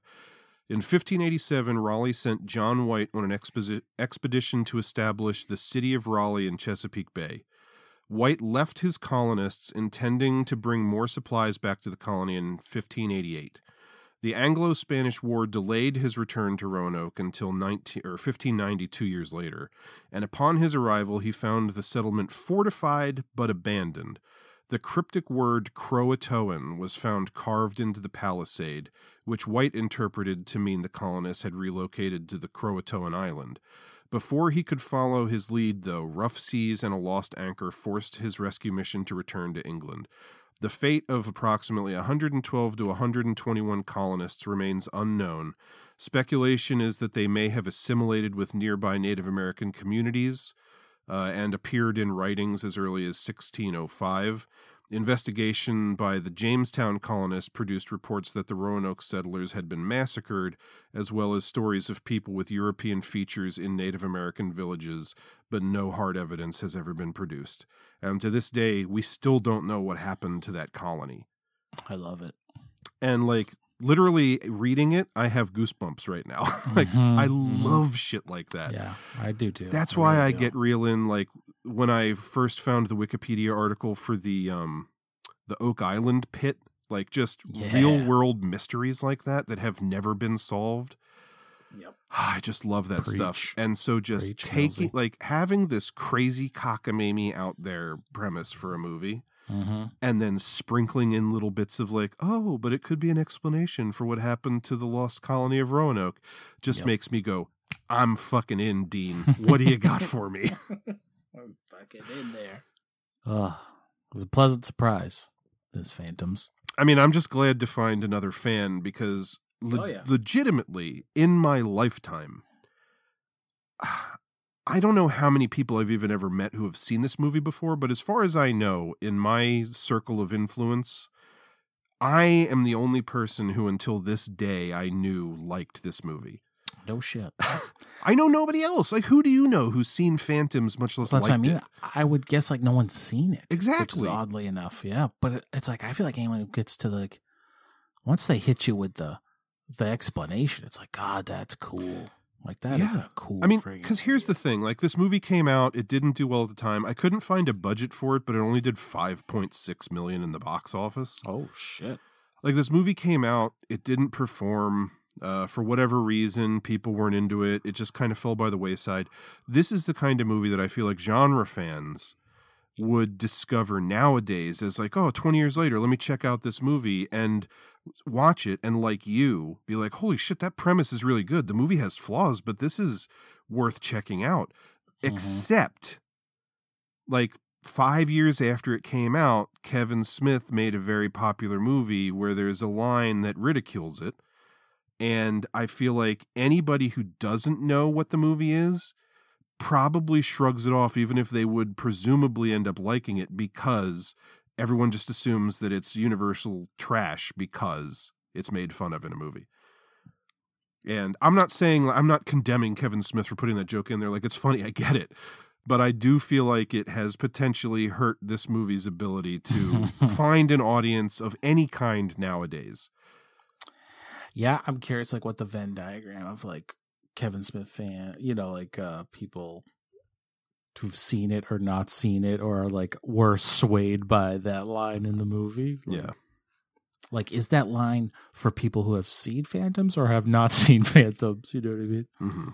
Like, who who gets the bigger kick out of that? I don't know. Yeah. But But again, I'm not like I'm not condemning that movie or Kevin Smith Yeah, for doing yeah. that or anything. It's just I really do wonder could this movie have had some kind of resurgence or like better respect if if everyone didn't have a preconceived notion of how bad it is because of that movie. But I don't know.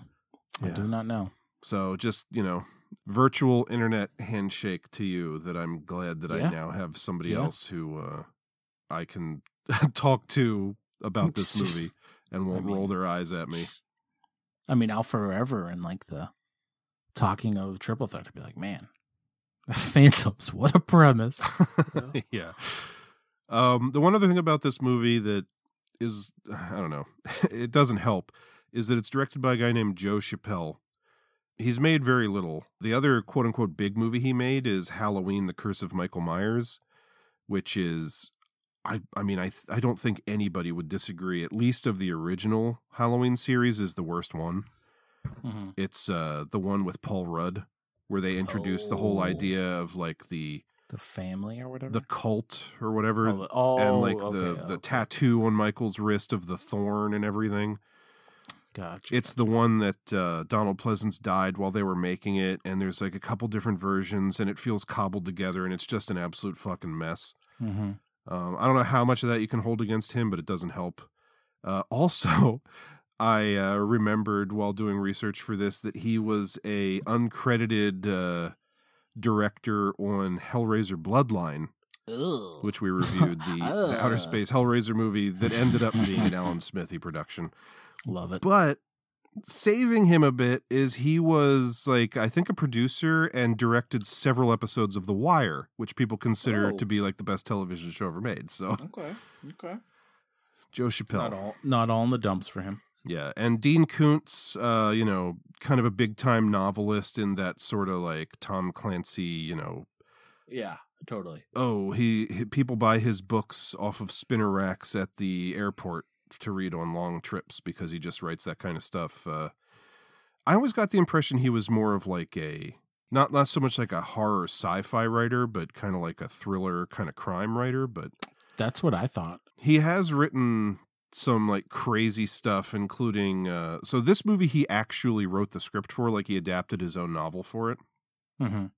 which I think he's written a couple scripts, but the other movies of note that uh, are based on his books in this kind of same ballpark are Demon Seed, which I watched not super long ago, and it's about a house run by a computer that gains sentience and it wants to have a child. So it's like this AI controlled house that locks Julie Christie inside and tries to force it to let it impregnate her with like a robot baby Oh, which is fucking crazy. It's a pretty good movie too. okay. and uh, he also wrote the book that the movie Watchers was based on, with um, Corey Haim is in it, and Mm. the premise is that scientists have created a smart dog. Which uh, they'll like send into enemy encampments in like battle situations with the hopes that people be like, oh, it's just like a cute golden retriever or whatever, and accept it. And then they have also like genetically created this like giant beast that is like somehow coded to the dog. So when they unleash the beast, it just goes straight to the dog with the idea like we send the dog in to like lead the creature to the enemy encampment and then it'll kill all the enemies. Oh, that's pretty cool. And then like the dog gets loose from the lab and it's on the run and it befriends this young boy played by Corey Haim and then the creature's after it and they're trying to save the dog and That actually sounds kind of awesome. yeah, it's a really cool premise. Uh, the movie doesn't 100% land, but I think there's like three sequels to it. Oh, Jesus. but uh, All right. Yeah, I think uh, if I remember correctly, Michael Ironside is also like a evil government guy in that too, so that's always a plus. Always. But yeah, Phantoms. We'll talk some posties. Let's do it. Please. Uh, so Species, uh, very memorable poster. Mm-hmm. I feel like this is one of those ones that's on the backs of a thousand comic books. It is for sure. Uh, you know, it feels like them doing a riff on the Alien poster that was just like an egg, but of course this one is like, oh, it's kind of like an egg cocoon thing with light coming out of it, just like Alien, except we can see like a lady inside. Right. It's kind of ugly.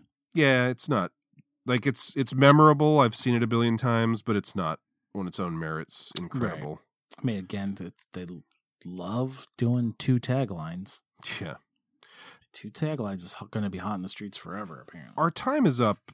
Terrible and unnecessary. The other one I like. It's Yeah. intriguing. Two decades Oh, ago, yeah. scientists sent a message to space. This is the reply.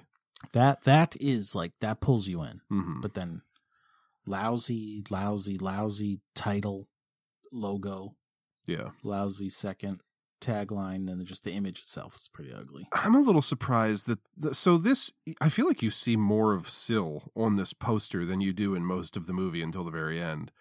Oh, without a doubt. I'm a little surprised that they didn't lean more into sexy Natasha Henstridge on the poster. Like her looking all alluring but with like one alien eye or something. I think they, they did that for the sequel. you may be right. I think that exact like that exact shot I've seen of her with like an alien eye. At a, at a, like in a moment's notice, I'm not sure 100% what else you do for this poster, but yeah, this is it's okay. It's it's fine. It's it's of the time. Yep. Uh, the relic, I I really like this like color scheme and everything. I've never seen this before. I think I must only know like the DVD box art, which is like some like Where it's just the giant mouth.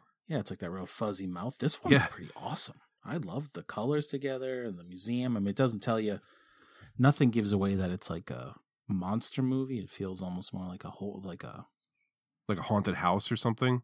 yeah, or like a I poltergeist. do, so it's like a fisheye lens view of the front of the museum, which is kind of iconic looking with like the banners with the big scary face on it. Mhm. With it's all like dark blue except for the red around the door. I mean, I think it gives you the impression okay, this is a horror movie, takes place in a museum. The title is The Relic, and relics are like old things. And then the tagline is yeah. not the best tagline, but it's they did the unthinkable, they brought it back, which makes you think like, oh, there's like some ancient evil in an artifact in the museum, which is like not far from what like this is pretty good advertising tactic without telling you exactly what it is. Yeah. I liked it. I mean, I would put this in the rotation in a Yeah. movie theater room. Yeah, I like it's a good quite a poster. Like it's a it's a really good example of like the opposite of species, where it tells you kind of what you're in for without playing its entire hand. Yeah, it's like it's it's pretty. Yeah.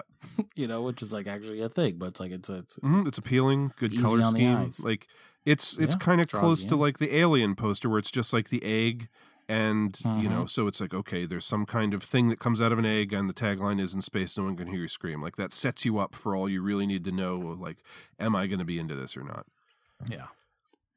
I'm with you. and then uh phantoms it's not mind-blowing um i do kind of like it though because it's like simple and mysterious It's like a nice graphic. I feel I'm like kind of surprised they give away the the angle of it coming from below. Mhm. I mean, But- it's still mysterious because you don't know what they're talking about, but Yeah, yeah, definitely. I think it's a pretty good tagline in the same way that Species has a good tagline, which is like intriguing. For for centuries they told us terror would come from above. We've been looking the wrong way. That's a cool tagline. It is. No, that's good. And I like I love that it's not just like Photoshop cast poster. Which is like what the box cover has always been because they wanted to push like, oh look, Ben Affleck and Rose McGowan are like hot young people. Yeah. But I like the use of the the logo Mhm. here. You know, like the stretch and the color effect. Yeah, I mean I like the the I black and green color scheme that they've always used for the advertising of this. So yeah, I mean it's yeah. I think it's a solid poster. It's it's kind of in that ballpark of Relic where they're not playing their whole hand. They're giving you an idea of things. Like even the title Phantoms, like the explanation in the movie is that the creature can mimic anything that it's consumed. So, like the people that appear on the surface made out of its mass or whatever are like uh, drones or phantoms, they call them. Like, right, right, right. uh, so, like, the title doesn't give everything away, but it's definitely intriguing. Like, this is the kind of thing that if I didn't know what this movie was, I would see this and think, I got to check this out. And I wouldn't be thinking, even though it says, you know, it insinuates there's something underground. This doesn't read to me as like, oh, there's giant worms, like tremors or something. Oh, right. Like, right. Yeah, it, it, it's like something supernatural. I don't know, but I dig it. I don't know. Mhm. Yeah. Break it down for the people. Uh, I'm gonna give Relic. I mean, I don't see anything to detract from a five. It's a solid fucking you. poster. And even you know the tagline's not the best thing ever, but it works. I I think it's Mhm. good. I do too. Phantoms, admittedly, I don't think is that far behind. The image isn't as cool as the one in Relic, but like tagline and color scheme and every like simple color scheme, just like Relic, I dig. I'm gonna give. Well, I guess I didn't say like for Relic. I guess I'll I'll give it. Uh, I forgot my bit. Sorry. for Relic, I knew you'd circle. I knew you'd circle back. for Relic, I'm gonna give uh five fungus laden leaves from the Dark Continent. Very nice. uh for relic or for the for phantoms i'm gonna give uh four pacemakers found in a pile in room 204 of the hotel Love it. and uh species you know i don't think it's the worst it's not the best i don't have any like real ill will towards it aside from that second tagline Mm-hmm. maybe i'll go soft on it because it's so memorable i've seen it a thousand times but i'm gonna give it uh three Hmm. nipple tentacles. I knew you were doing it. I knew it. I knew he was going for tentacles. I love it. Three, three, three is a giving of you, but I don't knock it. yeah. I mean, it could be a lot worse. It's just ugly to me. I just find it to be ugly. Yeah.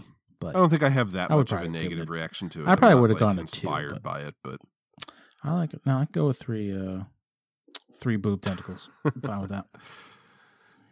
yeah. So. All right, Millsy. Mhm. Down to the nitty gritty. All right. Uh, do you want to know where I stand, or would you like to go first? Mm, I'll go first. And I'll say, pound for pound, I feel like this is one of our best trifectas. You know, I texted you the other day after I finished watching Phantoms was the last one I watched. Mhm. And I think I said to you that this may be like my favorite trio we've ever done. Just like nostalgic value. And the other thing is like when I was watching these three movies back to back, like monster movies, sci-fi horror stuff like this, they all have body horror. They're it's like my favorite kind of movies. It's typically Yeah. I've said it before, like being really weirdly specific. My favorite subgenre of film is a small group of people trapped in a location Mm, with something that is thing true. that they don't understand that's killing them and they have to like try and survive. And Species isn't exactly that because it's like just in the city and they're tracking it, but The Relic and Phantoms are that. Yes. And just like watching the three of these movies that I have fondness and nostalgia for, getting to revisit The Relic for the first time in a long time, rediscovering the things I love about Species. I mean, this could be the most fun I've had. And we've had some good trios, right? Oh God, yeah. There's Oh, been God, some yeah. movies I've discovered that I hadn't seen before that I like and whatever, but this may be just like the flat out most fun and excitement I've had to like talk to you about a trio that we've ever done. Yeah. Yeah, I feel that way too. And it's just like, you know, for me being like two like constants for me, this one unicorn thing that I've never gotten around to seeing and then actually enjoying it. It's was, probably the you nicest know. thing anyone's ever said about Phantoms, calling it a unicorn.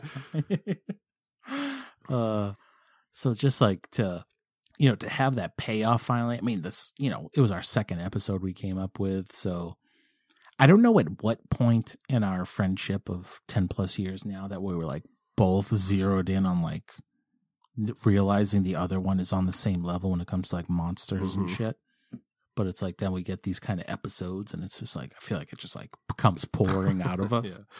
I feel like this is a safe space when it comes to these kind of things. Yeah. And I feel like like these, like I said, like this being like pound for pound, like one of our best trifectas, because like these these to me are like on all on like an even playing Yeah. field, you know, of like time, quality, similarities. Yeah, and obviously we had criticisms about all of them, but like that doesn't Oh, yeah. stop us from being able to enjoy them just for Yeah. what they are. Right, right. It's like it, it it's ultimate. It's like a great fun episode, and also painful because then you have to find, then you have to like pick your favorite child type of thing. That being said, you know, just trying to think of like what's who's who and what's what here. I think my buy is uh, pretty much going in. I thought it was going to be, but the relic is my buy Mhm. from a from a standpoint of just initial like idea of like you know the like you said coming from the lost continent and in the museum but just all all of that and then turning and then it's a it's a Stan Winston creature where it just looks so cool and I've just like it's something I've liked. And it could have been a time where you know watching it later and it could have that could have softened for me and it doesn't and it still like it still holds its own it has its flaws like we said. I mean it, it it needs a little more monster for sure. But like everything that's there i just enjoy so much it's just Mhm. like you know the Tom Sizemore. yeah of, course yes tom sizemore just that you know you're waiting that whole you know every time the computer chimes with the uh the, car screeching crash car noise, i'm just yeah. like I dig that. I'm just like, yeah, yeah, like what do we got? What do we got? You know, and it's like it slowly reveals those things. I love Penelope Miller. I think she's great in it. Yeah, so it just like it just like hits on all levels for me with this. Tom Sizemore, by the way, another uh, new entry to the uh, the list of people who've been in three movies we've Oh. talked about because he's in True Romance and uh, what's the Red Planet. Holy shit! As well. Yeah, jeez, God, we've watched a lot of movies. yeah. So, yeah, it's just there's, there's so much to to like for me with um the relic. Um, coming down the other two, it's it's a wild for me because it's like I've been a fan of Species for decades, seen it so many times. Again, like Phantoms is that one like one of those movies. Like I was so like aware of that that is a movie with also not knowing shit about it, and then like finally like you know quote, basically forcing ourselves to watch it, which isn't a problem, but then and then for it to actually like deliver like it does with just like such a solid premise. It's just like it like blows my mind just as we talked about it, thinking about it. I'm just like, God, just like what an idea. you know, it's like I'll always think back to like the to me sitting in the office here watching it, just like that first hit of just like Dean Koontz and being like, "Oh, I'm in for something completely different," you know, and then and then the it starts off like right away, like you you're in the shit already, which I always like. Yeah, as I was know. rewatching it, I was thinking to myself, like, I know this movie has a reputation, but Dax has to react to the concept in this. I just Yeah, remember oh, thinking, sure. like, I don't know if he knows what this movie's about, but like, he's got to have a reaction to this. Yeah, yeah. It's just like oh, it's just so cool. See, I find I find it tough, but I think a couple things that'll boil down to me is I think species is going to be my borrow because I think I just I like the crew of people that much more in species, and species doesn't really like hit me where it hurts with the the effects until the end where I do just find like the effects are like glaring to me throughout Phantoms, Mhm. and I just it, but it just makes me wish they were so much better, like throughout that it just it, t- it took me out of the movie quite a bit watching it, and it's too bad because especially like I said when the Liev Schreiber stuff happens at the end, I was just like oh, it just left me like wanting more of that and like kind of just like made some of the other stuff like just more cringy for me that it just if I have to pick one that can't, you know, that has to go, it, it would be Phantoms, but begrudgingly because it was such a good experience for me. But I have Yeah. to pick one where it's like I couldn't necessarily, I wouldn't necessarily see myself watching it again. I'm glad I watched it, but it's like I think, and I get like this with a lot of movies we talk about here, but it's like sometimes I can't. I it's hard for me to look past some things, especially when it comes to like effects, which you know, and it, there's no nostalgia for for me with this movie, so it's not like other things where it's like I kind of can give it a pass because it's like I'm so like used to it. Where Mhm. this, it just there was this one it just like it sticks out to me throughout watching it, and then well, especially when the the the finale when that just giant glob tornado whatever cloud thing i'm just like It's an unfortunate decision on the. you could they could have like it could have it could have gone different definitely a different decision for me but that just uh that just that just got me in the heart after after that fucking reveal that is so amazing and then but that, that that's when i got the end i was just like i was like a shotgun blast to the heart a shotgun blast to Liev Oh. Schreiber's face. yeah seriously i was like damn but i will not toss phantoms into the sun I appreciate that. yeah, I've had a DVD copy that I probably got from Record and Tape Traders, that small record Mhm. store near me decades ago, or maybe got it used from Blockbuster or something. Mhm. I've I've had that DVD forever, and that's what I watched for this. And for years, I've been wanting a Blu-ray. Of course, there isn't one uh, in the U.S.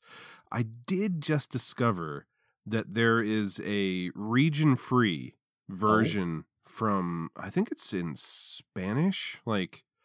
Like the title on the spine is still Phantoms, but then like all the text on the back is in Spanish, uh-huh and it's so it's still got english track though yeah, yeah, it's got English track. I don't know if it does have some special features, which I would be very interested to see. And I, I hope I would like to think that they're going to be in English or at least have subtitles as well. But uh, it's on Amazon for like twenty bucks, and I'm I've been seriously considering the last couple of days, like just Millsy. going ahead and ordering a copy because I'm like the, the one fan of this movie. Mil- Millsy. just once we're done, you know what to do. just, just Uh, do it. That reaction doesn't surprise me in the least. so yeah, for me, I'll go ahead and say that there's two very specific reasons for this, but the relic is going to be my burn. Mhm. The main reason for me, and I don't know if it's compounded by the fact that I have now read about the movie and I understand more of what happened, but there's just not enough monster in this. And I know, like, everything we said about less is more, but like, this thing is like a big lizard beast.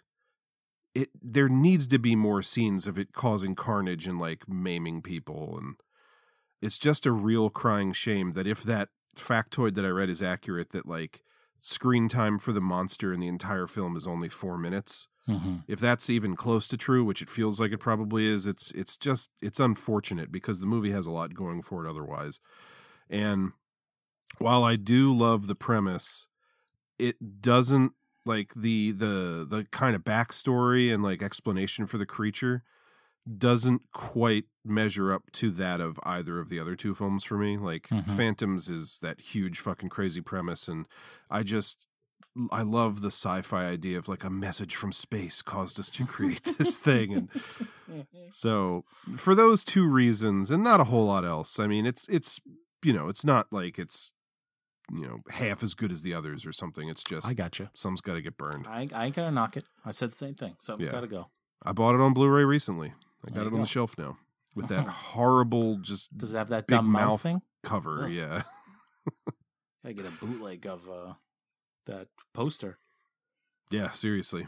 I'll have Tony print me up a uh, Yeah, seriously. a new insert. Don't actually do it, Tony. I was joking. You know I don't want it. yeah, Millsy actually hates that idea. For my borrow, it's going to be Species, which is a really solid movie Mm. all around. Has a couple little weird plot things in the middle uh, that we talked about, and then the super disappointing CG at the end. But, you know, just a solid, fun kind of men on a mission it's like it's got a different vibe than the other two which i do like about it. A lot of the movie is during the day it's just it's it's a neat idea and like some good special effects some bad ones but when it comes right, down to it phantoms could probably have the worst cg of any movie ever made and i would still give it uh. mad props for the premise which like i like i said before just the concept of the movie it just it like it's like I can't control the grin on my face when I like Yeah. explain the I premise can't. of the film. I can't knock even for someone who just burned it. I can't.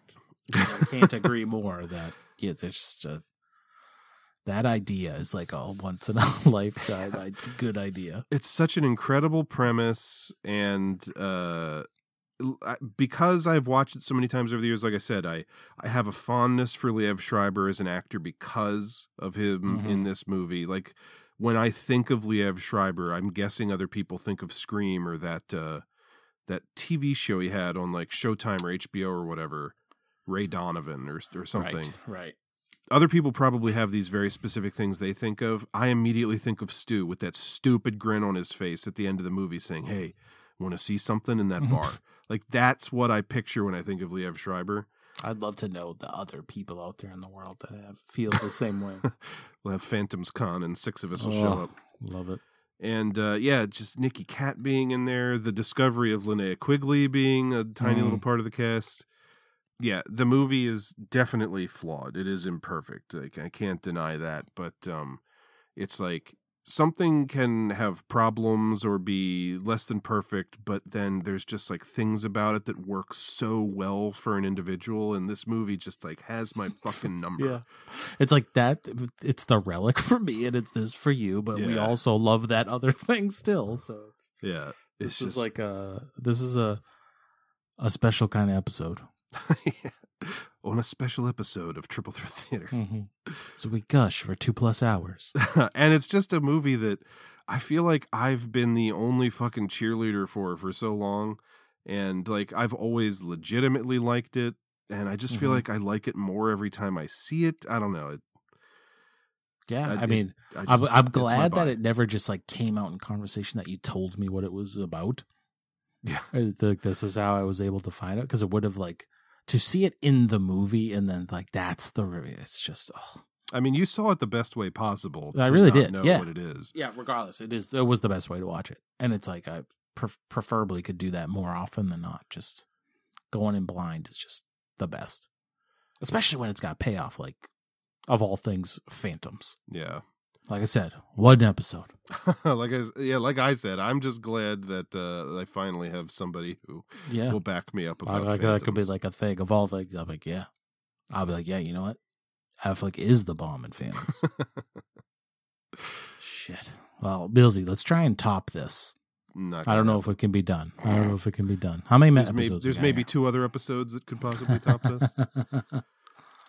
Currently, we have 243 potential themes.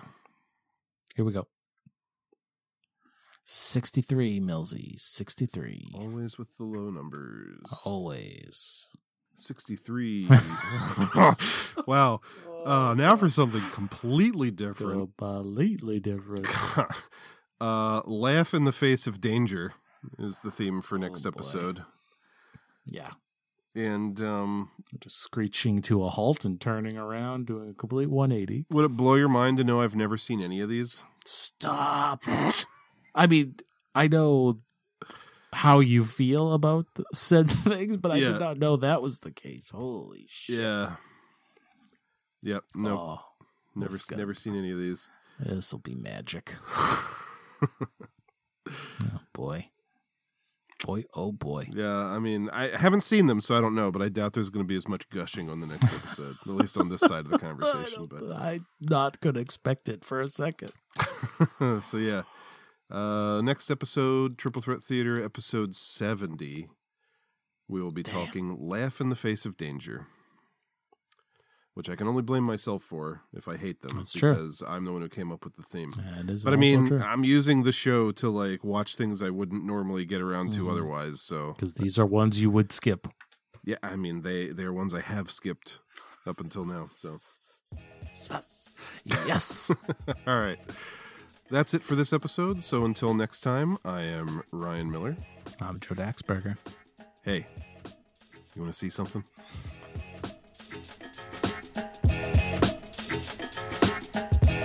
That was one of the finest movies I've ever seen. They ought to make them all like that. None of this nonsense about social matters. People don't go to the movies to see how miserable the world is. They go there to eat popcorn and be happy. Be happy, happy, happy.